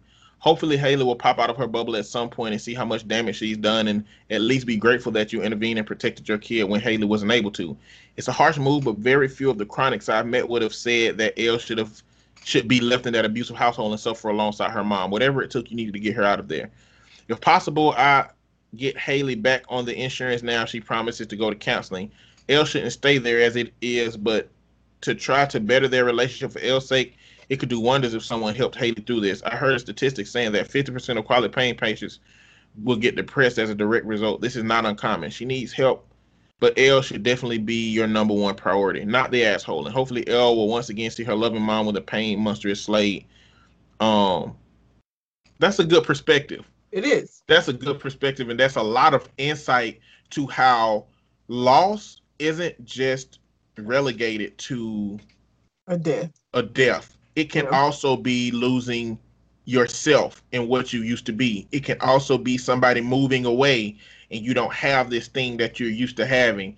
There are so many ways that we process losing something, and I think that loss should be determined by how valuable that thing was to us when we have it. So I can imagine you losing your legs. That's a big grief to Mhm. have, you know, a big thing to grieve over. And so that was, I just think I read that because that was a really good breakdown of all of the different experiences and coming from the other side of the experience, Yeah. how you deal with it. And that person dealt with that shit head on, and that's uh, admirable Yeah. for somebody. Um, but yeah, that's that's it on those. Um, All right. Well, if y'all have a question or a Reddit letter that you would like for us to read, can send it to our Gmail account, which is conversationconartist at gmail.com. And you can find us on Facebook, Conversation Con Artist, and send it to us that way. Um, we we didn't do a show last week, and so then that means that we didn't get to address Chadwick Boseman um, dying of colon cancer. And let me just say that when Kobe died earlier this year, I felt that I was sad about it, but it didn't hit me the way that Chadwick um his death did. And I think it's just because I remember the excitement surrounding Black Panther and the um community that was felt like with Black folk. We we were so excited. Like the representation in that movie, it wasn't us being athletes. It wasn't us being drug dealers. It wasn't us being drug addicts. It wasn't us being slaves. It was, you know, a movie full of strong, amazing black people of all different colors. And it was amazing. And I closely connected him and his role and his portrayal of T'Challa in that movie to that feeling of community. So when he died, it was just kind of like, fuck, like, and to find out how he died. Um, he was sick that whole time. Like all these movies that he's been making, he found out in 2016 and suffered through it for four years. Um, and was making movies and doing stunts and shit like sick. Admirable. It's amazing. Um, and just the misconception. I mean, people saw that he had got real skinny, and you know, people do what people do, and was talking shit about, you know, he might be he didn't got on drugs or I thought it was for a role. I thought he was going to play a role that required him to be, you know, smaller. That's what I assumed it was. At no point did I assume anything nefarious was going on. Um, and I didn't think of him being sick. That didn't cross my mind. Um, But one of the actors, I can't remember, in one of the movies that he did, one of the recent movies, said that he felt really bad just because in between takes, Chadwick would have a masseuse that would come in and massage him, and his wife would come in and hold his hand and massage his hand. And, you know, the actor said he felt like, oh, okay, so he didn't let this Black Panther shit, you know, go to his head. He really feel like he he's the king of Wakanda. Uh, and so after he found out that he was having the masseuse come in because at that point he was in so much physical pain that he had to have that between takes in order for him to continue to go on. He felt so bad. And just, you know, you don't know what people be going through. You don't know what's going on in folks' lives looking from the outside and sometimes assuming, you know, we make asses out of ourselves. Um that his life um and his death is just I don't know, it just hit me really hard and I didn't wasn't expecting it. I wasn't expecting him to die, obviously. But even the the amount of emotion that I felt from his death, I was like, what the fuck is like why am I this sad about this? um but that fucked me up, man. It did. It it was unexpectedly fucked me up. Hmm. That's um yeah, it is. It it was really unexpected. I read an article that came from his long-term agent that said that he didn't tell anybody because his mama raised him not to make a big fuss about himself. Yeah, I saw that too. And I guess I can. I really kind of understand. I, I value all different perspectives of family culture, especially when it's not like uh, when it's not harming in some kind of way. Like I mean, that. I think that's black. I feel like I feel well, like that's a common thread through the black family. Well, I don't know. I think that I think it's one of two ways. I think one of them represents humility because I feel like that message would be more so that he is big shit walking. So I feel like his mama teaching him that may be more about being humble mm-hmm. versus the general message of black community where it's like what happened in this house stays in this house. Mm-hmm. I think them are two different messages. And the way I read the article, it made me feel like, you know, be humble, walk softly, you know, don't make a big imprint because you can, you know. And so that's what I kind of interpreted it as. And that just might be because he passed and I'm interpreting it like that because of that, you know, but that's way different than the don't tell people shit about your life just because. Well, I think I felt like it was the latter, not the former, because he said he was raised that way. He wasn't big shit before you know, he became who he was. So like being raised prior to him being big shit, that wasn't don't make a big fuss because you can, because he couldn't before he became, you know, the big star that he became. So him being raised in that made me feel like it was more that common thread that black families have of, you know, not even necessarily I didn't think I wasn't thinking of it of what happens in this house stays in this house, but I feel like it's just part of the black condition like we've been a lot more vocal about shit here recently, especially with all of the the police brutality. But like, it's been where we just we suffer, we deal with it, we don't say nothing. You know what I'm saying? Like that's just kind of what we do as a culture because we had to. Because nobody mm-hmm. gave a fuck mm-hmm. about you saying. You know what I'm saying? Like that's just kind of how it's been. And so I took it more like that, not what happens in this house stays in this house, but you know you don't you don't look for sympathy outside you you figure it out. Mm-hmm. Yeah.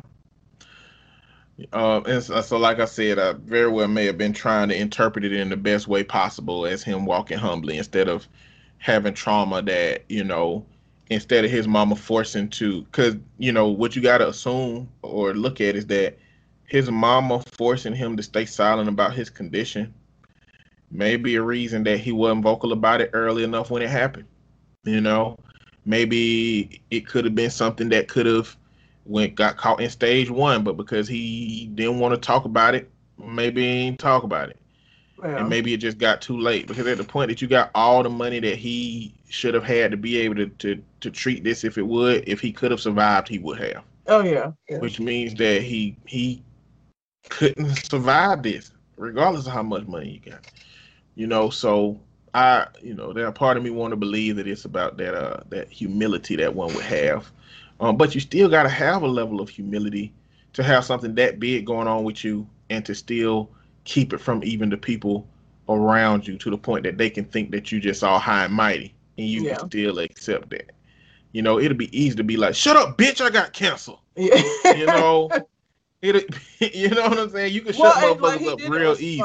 People were being mean online. They were saying like he looked homeless, and he didn't respond to none of that. Like he could have easily shut all of that shit up. I don't know if you or Cole Jackson or government name or nerd plate remember when we watched Endgame. I said that don't look like Chadwick Boseman. And I was asking y'all, is that him? I was asking y'all, was that him? Because he looked so different. Yeah, He looked so different to me. It looked like he was either computer animated or just not himself. His face wasn't full yeah. he looked lost ashy on the scene to me, but I was like, that don't look like him eh, because the difference between when we saw him earlier is so much different than when we saw him in at his that point. movie. Yeah. Yeah.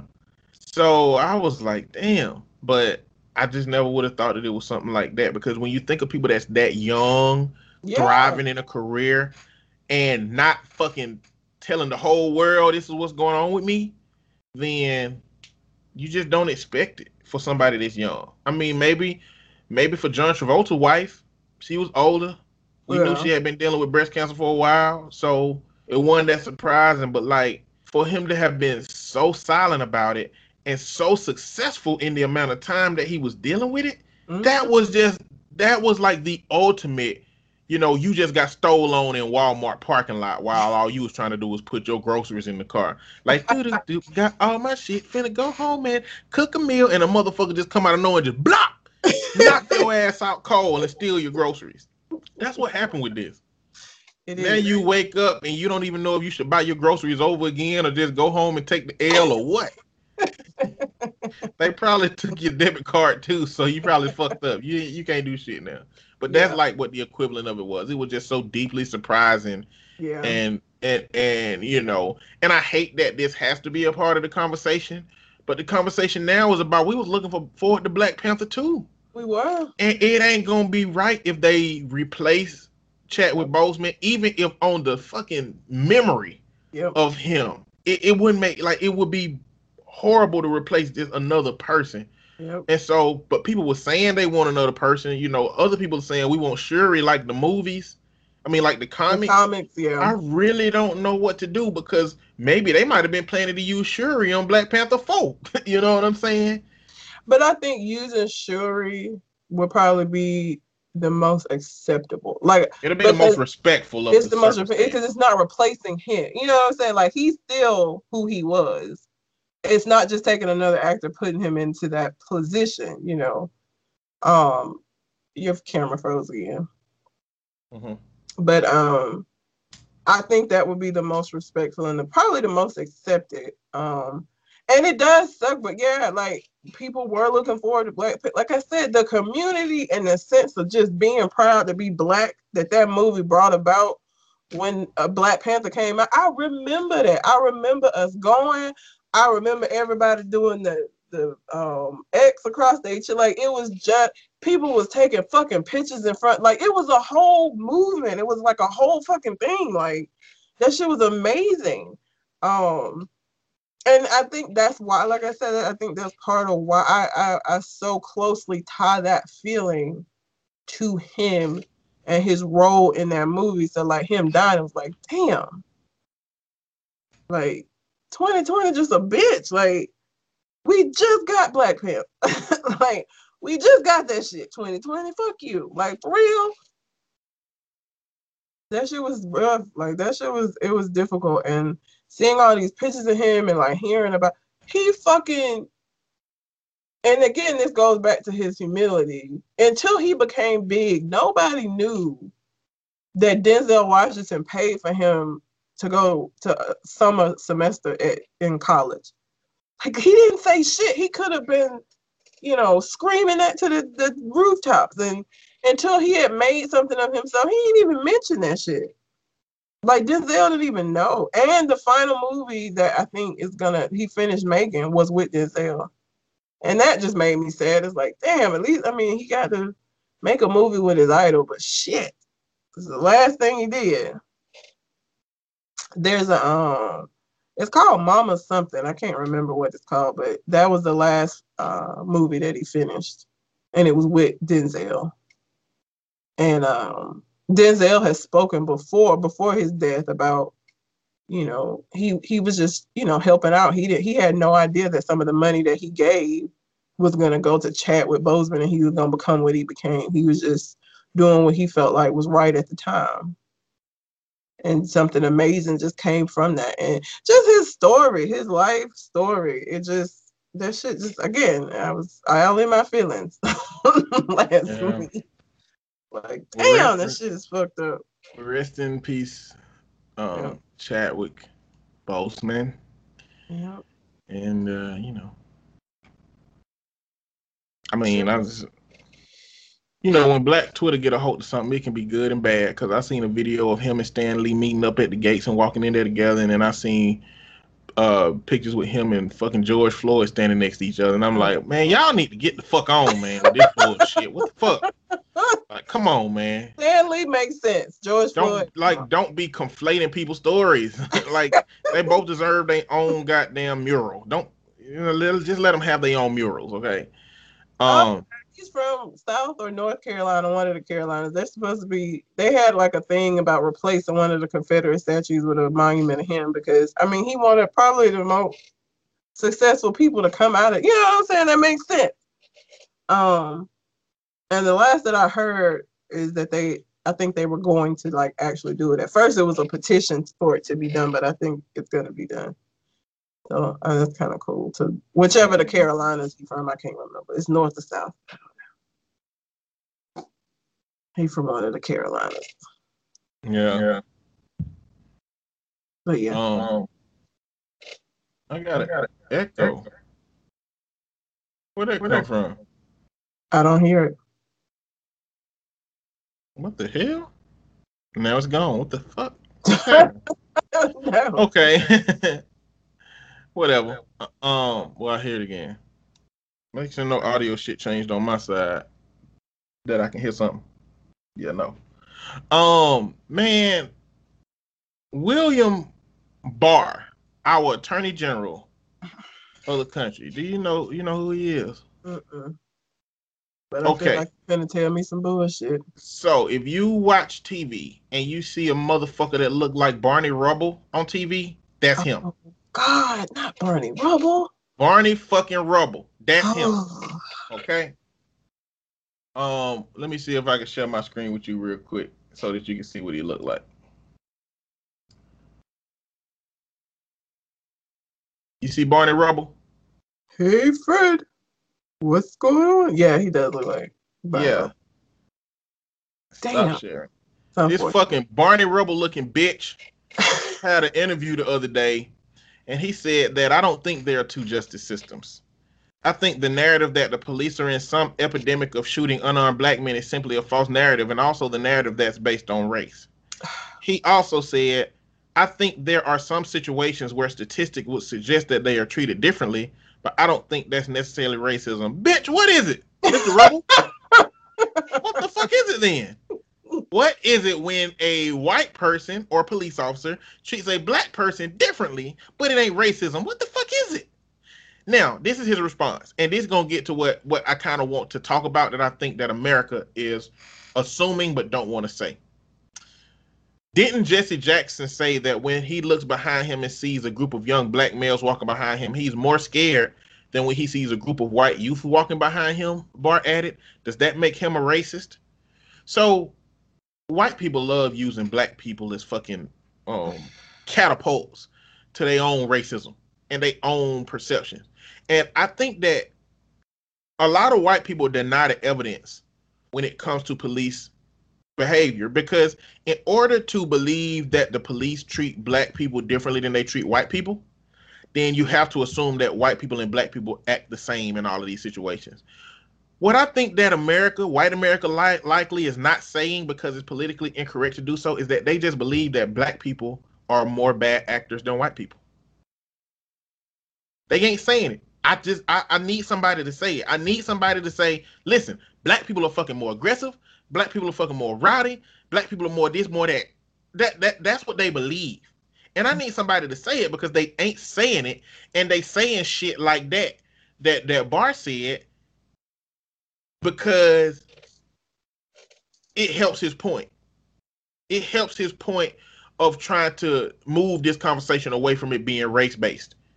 He make it seem like it's black based on the black people side of how the black people behave and not race based on the uh, side of the cops. So what he's essentially saying is, yeah, uh, if Jesse Jackson can be more afraid of young black males, then wouldn't it make sense that a police officer is more afraid of young black males? And I think the hard part of this conversation is that the racism that cops uh, perpetuate isn't about the cop being white so much. It's more so about that even a good non-racist cop that is in a racist system, which is systemic racism, will have to follow the rules that was created for white people and against black people. If you go to the very beginning history of the police fucking book, the academy, all of the shit that they trained from, it was based off of old shit that just kept being modified. And the original creation wasn't made to help black folks at all. It was made to protect white people and they shit from black people. And so it's only a matter of time before somebody say, listen, black people are just worse. black people are just worse than white people. That's just what it is.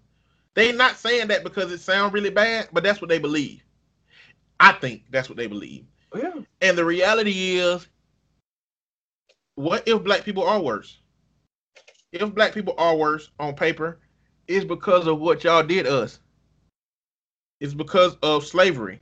And motherfuckers don't like to hear that shit. Motherfuckers like to disassociate slavery with the present because it happened a long time ago.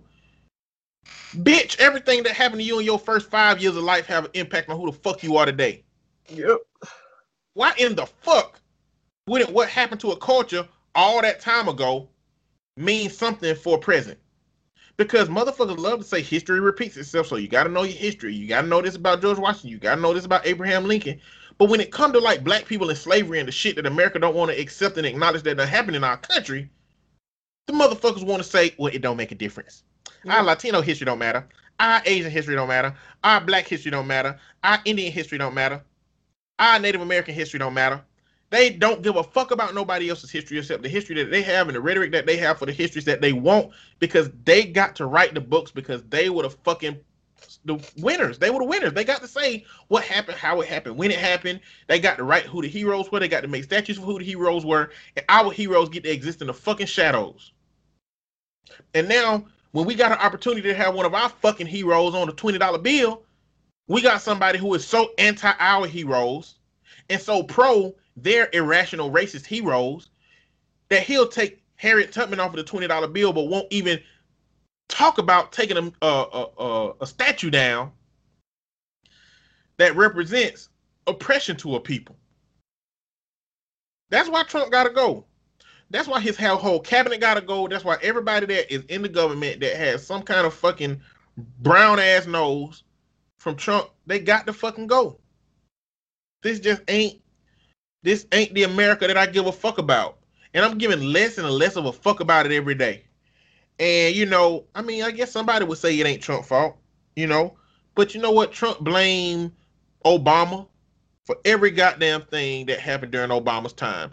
He blamed Biden for everything that happened during Biden's time in the Senate with the crime bill. And so he gonna take this fucking L. and I just don't get how Trump and the whole Republican National Convention continues to talk about how a Biden's America is gonna be a lawless place where all kind of turmoil and shit is going on, and we actually fucking living in that America right now with Trump's bitch ass. What is your America, motherfucker? I don't get it. But I also don't give a fuck to talk about it anymore. So uh I just wanted to talk about where I think white people are going with talking about black people and blaming us for our own situation because they do it all the time. They just don't say it's because we are worse and we're more fucked up. But that's it. What you got? You know Jeffree Star is? Mm, not really. I mean, I know now because you told me to look him up, but I really didn't remember that's who it was right in that moment when you said that. Yes. So Jeffree Star, for anybody that doesn't know, is he used to be this like emo punk rocker during um like the MySpace days, and he has a long, lengthy history of doing racist shit. Um, you probably don't know that part, but he's more well known now because Jeffree Star started his own um cosmetics line that's very popular. Um, and is sold in a lot of different places and that's where he's made his money. He has you know millions of dollars behind that um, makeup line. The reason why i'm talking about jeffree star is that so there's a man named andre marhold i think is how you say his last name. Jeffree star took a picture. Jeffree star is gay um, that's very good, very well known. Obviously, he's a man that made a makeup line that he and he wears the makeup. Now, if you ever seen Jeffree Star, he look like a fucking alien. Okay, he cuts his shaves his eyebrows off, and his head he just look like that quintessential shaped head of an alien. Like he looked like that shit. He does. Uh, and so what came out, he, he posted this picture of him sitting on the lap of this black man and again, because of his racist past, of course, that way everybody was like, "The fuck is going on?" And what? Who is this coon ass nigga that's letting Jeffree Star use him? What came out is that it's a man named Andre Marhold who has a whole girlfriend and a baby that he apparently left to be uh, Jeffree Star's little boo thing. Um, now, here's the thing about Jeffree Star. I feel like Jeffree Star likes to get straight men and do this like gay for pay kind of thing. And the reason why I say that is because the boyfriend before this one was a white man, but it was a man that had no background of being bisexual, gay, anything. And he was in this relationship with Jeffree Star, and their whole um, rhetoric was that, oh, you know, he he just fell in love with Jeffree, and it was just a, this whatever. So they finally broke up here, like maybe end of last year, beginning of this year, and he has all these psychological problems now. The dude does. And so then you come to this next guy that Jeffree gets with, and it's this man who had a whole fucking family who he literally did the my dad went out for cigarettes and never came back. did that shit. He left home with the girlfriend and the child and went and moved basically moved in with Jeffree Star and, and that's what he had now. And the girlfriend has been saying that she don't understand what happened or why he's doing this or what, you know. She she didn't know he like meant none of this. She had no idea. I bet she did. You think so?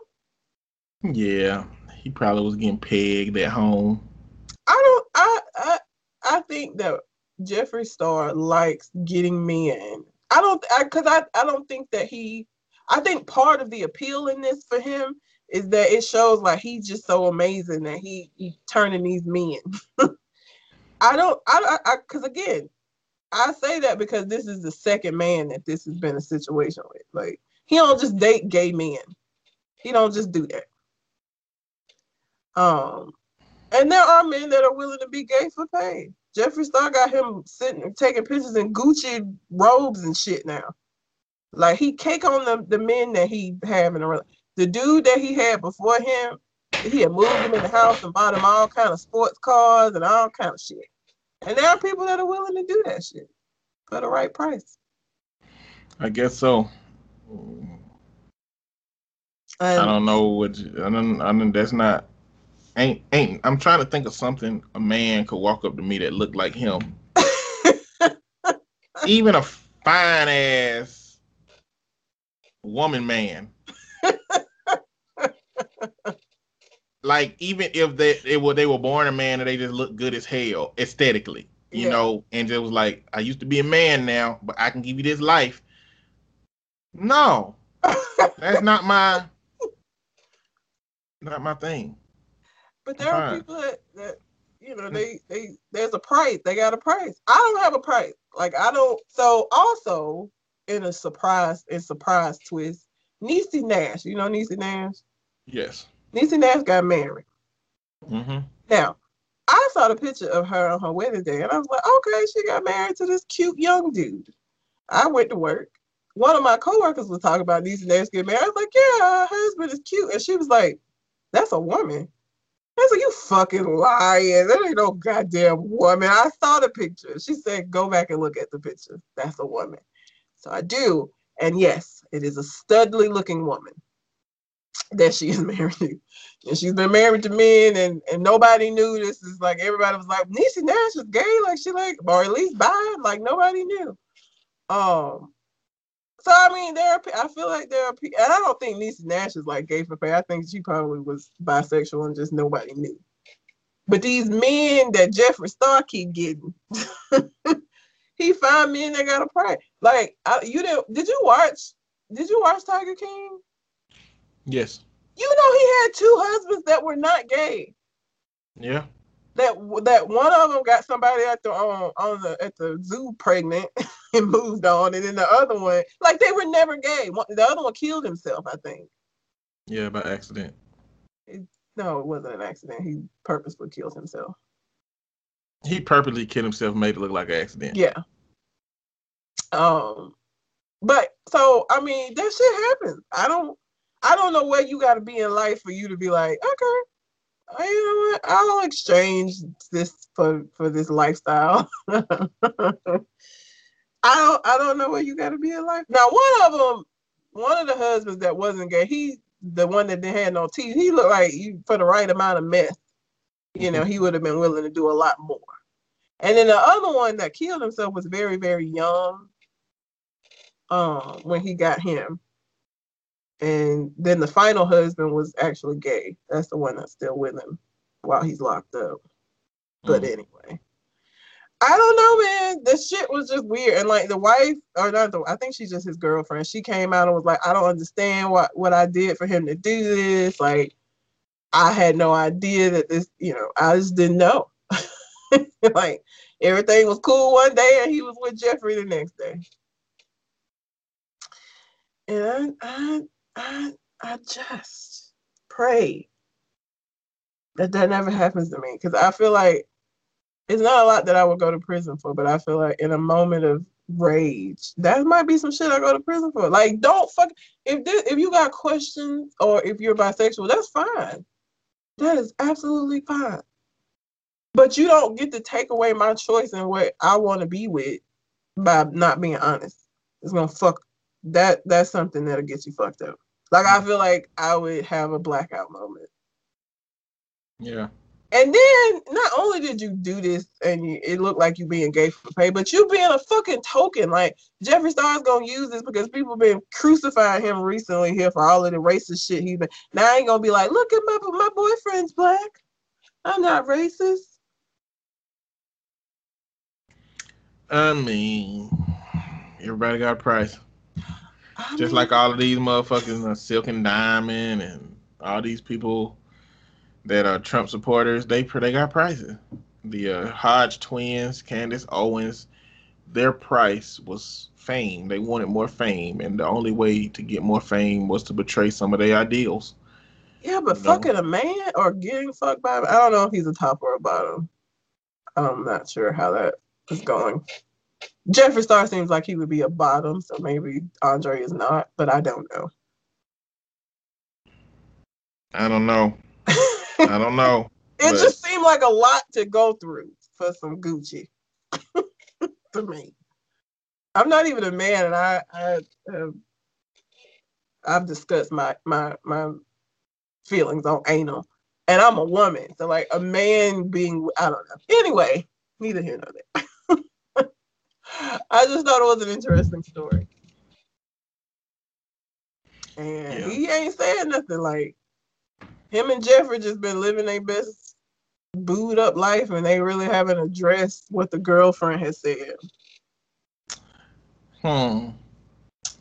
What if he I'm thinking like what if he came up to me and was like, listen, I this is really just a marketing campaign.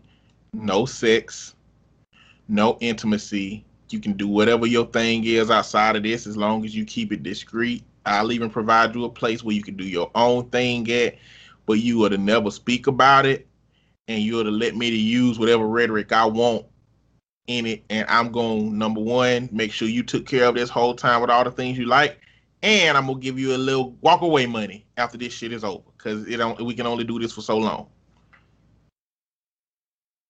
Would you be willing to do it then? Because uh, you also gotta be like everybody gonna be like this coon ass. Because again, the reason why it's a publicity thing is because he is a racist. So I wouldn't do it. I wouldn't do it. I wouldn't do it, but I wouldn't discourage somebody else from not doing it if they didn't have as much as much um I guess integrity as me. Maybe integrity is the wrong word, but at some point I'd be like, uh, you know, if if if you don't have any moral hangups about it, and you ain't really got nothing going on here, you can jump start a business after this. you know what I'm saying? Like, you know, man, like you never know. But you, I mean, he fucking up his because, like, I'm sure part of that would be he could not tell his girlfriend the truth. He couldn't tell his child the truth. So you just look like a nigga that abandoned your family. Yeah, I would definitely wouldn't do this shit if I had a family, if I even considered. I wouldn't let a nigga with a family do that shit. I'd be like, bro, you got a fucking family now. You should have did this shit two years ago before your son came here. Now that you're doing it, and you should have broke up with your girl. But now, no, you can't do this shit cold turkey. You got family. Fuck that. You need to find another way to be successful out here. We know we don't know. That dude might have been on his last limb. He might have been. He said, "I'm going to L.A. for work." He, he said, "I'm going to L.A. for work." He might have been on his way to the fucking Golden Gate Bridge to jump off of that motherfucker. you don't know. I that mother like he... motherfucker might have been ready to end it all the fuck now and went to LA and ran into this dude and was like, "Hey, you're attractive. Hey, look, let me tell you something. I can make your life better. You just hang out with me for a couple of weeks." He plays okay? overseas basketball. That's even more reason for him to go to the bridge. He's a small forward, and he plays for this overseas team. I ain't even gonna try to pronounce it. Yep, all more reason for him to go to the bridge. like, what is he doing? What is he like? He ain't he like the uh, baby mama didn't say he going to to play ball. They said he going to work. Do they call basketball work? Yeah, it's their job. I know it's their job, but you know, you're still. I would think they would still go. Yeah, he going to play. He going to hoop. You know, going to work. It's like, do they really know? I don't know, man. But anyway, he ain't making in the NBA ball, so he overseas, yeah. and, and he got this baby mama here, and he ain't getting paid enough because of Corona now. the NBA gonna find a way to play, but you think overseas ball really playing like that? So maybe work now wasn't even, you know, basketball. Maybe work now was a fucking warehouse he got to go to to work, even though his skill set is fucking dunking on motherfuckers. small forward, he, you know, he may be dunking on motherfuckers. Yeah, he got to be dunking on motherfuckers as a small forward. No, not necessarily. He could be a small forward that just don't don't dunk like that. For but either way, he um he might be working at a factory and he might be fed up with that shit. And this the day he was finna go and end it fucking all. And he ran into Jeffree, and it just happened to turn out into a situation that you know it's like, listen, my family's gonna lose me one way or the other. they they might as well lose me to to wealth and to the fucking water. Jesus. I I don't. Uh, I'm trying to think um because the, the the equivalent would be if this stud came up to me and, and wanted me to do this. And I just can't I can't imagine, even when I was in like the, the throes of like financial difficulty, I just can't imagine something that a woman could have came up to me and said that where I would have been like, you know what? this will take care of my problems. Like, eh, why not? Like, I just, I can't imagine it. I can't. I just can't see it. I don't know, man. I don't know. I feel like if somebody would have came up to you and was like, "Look, after all this wrap up, I'm gonna give you a check for a hundred thousand dollars, and it'll only be three months. We ain't got to do nothing sexual, but I will. We do got to make this look like a real relationship." I just the the issues that that would cause with my. I don't think y'all would have cared. I think y'all would have been like, "Red is gay." Like I, I don't think it would have been. I mean, it would have been a conversation, but I don't think it would have been a big deal. But the shit, the the ripple effect that that would have in my family, I just that's a lot of fucking trouble. See what what would have happened is you would have called me and told me, knowing that I was gonna keep it to myself, and Yeah. I I would have I would have played the role real good for your friend. I would have made it seem like I was real you was really into this shit and all that shit and yeah. and I would I would be like, I need a cut. I'm gonna tell motherfucker. I'm gonna fuck your whole bag up. Well, I know who not to call if this ever comes up. Thank you. No, I'm I'm your best and worst option. and you know, you know I'll get the job done if it's gonna be done. You know it. You know I'll get the job done. It just gonna come with some bullshit attached to it. I'm sorry. Oh my god. I I'm in, I, I'm impartial to you getting rich off of lies. so I it's gonna cost you. if I gotta lie to, it's gonna cost you. it's just like if I gotta teach you how to be a dickhead and cheat on your wife, it's gonna cost you. I don't care about your fucking moral hangups. You can deal with the big man upstairs for that. Oh Jesus! But yeah, I you know I don't know how this one's gonna end. Like I said, the other guy that Jeffree was with, they were together for some years, and but it ended with old buddy having some uh mental health issues. He just could not continue doing it. Yeah. So I don't know what that was costing him in the background, him you know doing this shit. But Jeffree Star just like to get me in that like that he could be like, look, you know, I'm I'm that bitch. Like he wasn't even fucking with me, but I got him. I got him. So yeah. I don't know. Well, that's all I got, and that's about all the time we got. Uh, we are two hours and three minutes in. So okay. Um, I don't think I really had that one. Oh, I mean, Silento, the Whip Nae Nae boys, thought he locked up for having a swinging a hatchet at people when he was looking for his girlfriend. So uh, that was a thing. And then R. Kelly got attacked in prison. Uh, which I mean, who's surprised by that? Apparently, he was attacked because there are people still protesting outside of the prison that he's in, and every time they protest, the jail goes on lockdown, and the prisoners don't really like that shit. mhm. Somebody fucked him up because they was tired of being on lockdown. Apparently, that was the story. I don't know. Now somebody came out and said that the government paid them to do it, which is much less believable than people got upset because they was on lockdown. Well, that's what happened during fucking lockdown. Yeah. Stay the fuck home. Is that prisoners? Hmm. They're Stay the fuck in your cell. Go out there and get corona. Oh shit. But yeah, those are the only oh and uh what's the lady names? These old people, old people when they get they just don't give a fuck. Jane Fonda was talking about she wanted to sleep with uh Marvin Gaye and she regret that not taking the opportunity that she had to fuck. Well, damn. it's sad that we won't learn so many stories about the people that we love until they gone. And sometimes we won't even get those stories. Like it's a whole bunch of people that won't tell Charlie Murphy stories because they feel like it ain't their story to tell, even though they're the only one that had that information. But I guess that's just the nature of loss and knowing people that are celebrities and you know not She being able to Marlon really. Brando was disappointed. Apparently Jane got around. She said, you know, Marlo Brando is the one that fucked um Richard Pryor. Richard Pryor and a bunch of other men and women. He just was fucking people left and right apparently. But she said he was it was a disappointing experience. But damn. Jane Damn. was telling everything. Mm, you're like Superhead. Snitching on all these men's. even though they ain't got no business doing the shit they was doing. Well, some of them wasn't even in relationships. Yeah. but she still put their business out there. So someone was doing shit that they should have been doing because they can, because they grown as fuck, and she was just throwing them under like that. So that's just fucked up. Yeah. But anyway, yeah. Uh, you got anything else on your mind, ma'am? I do know.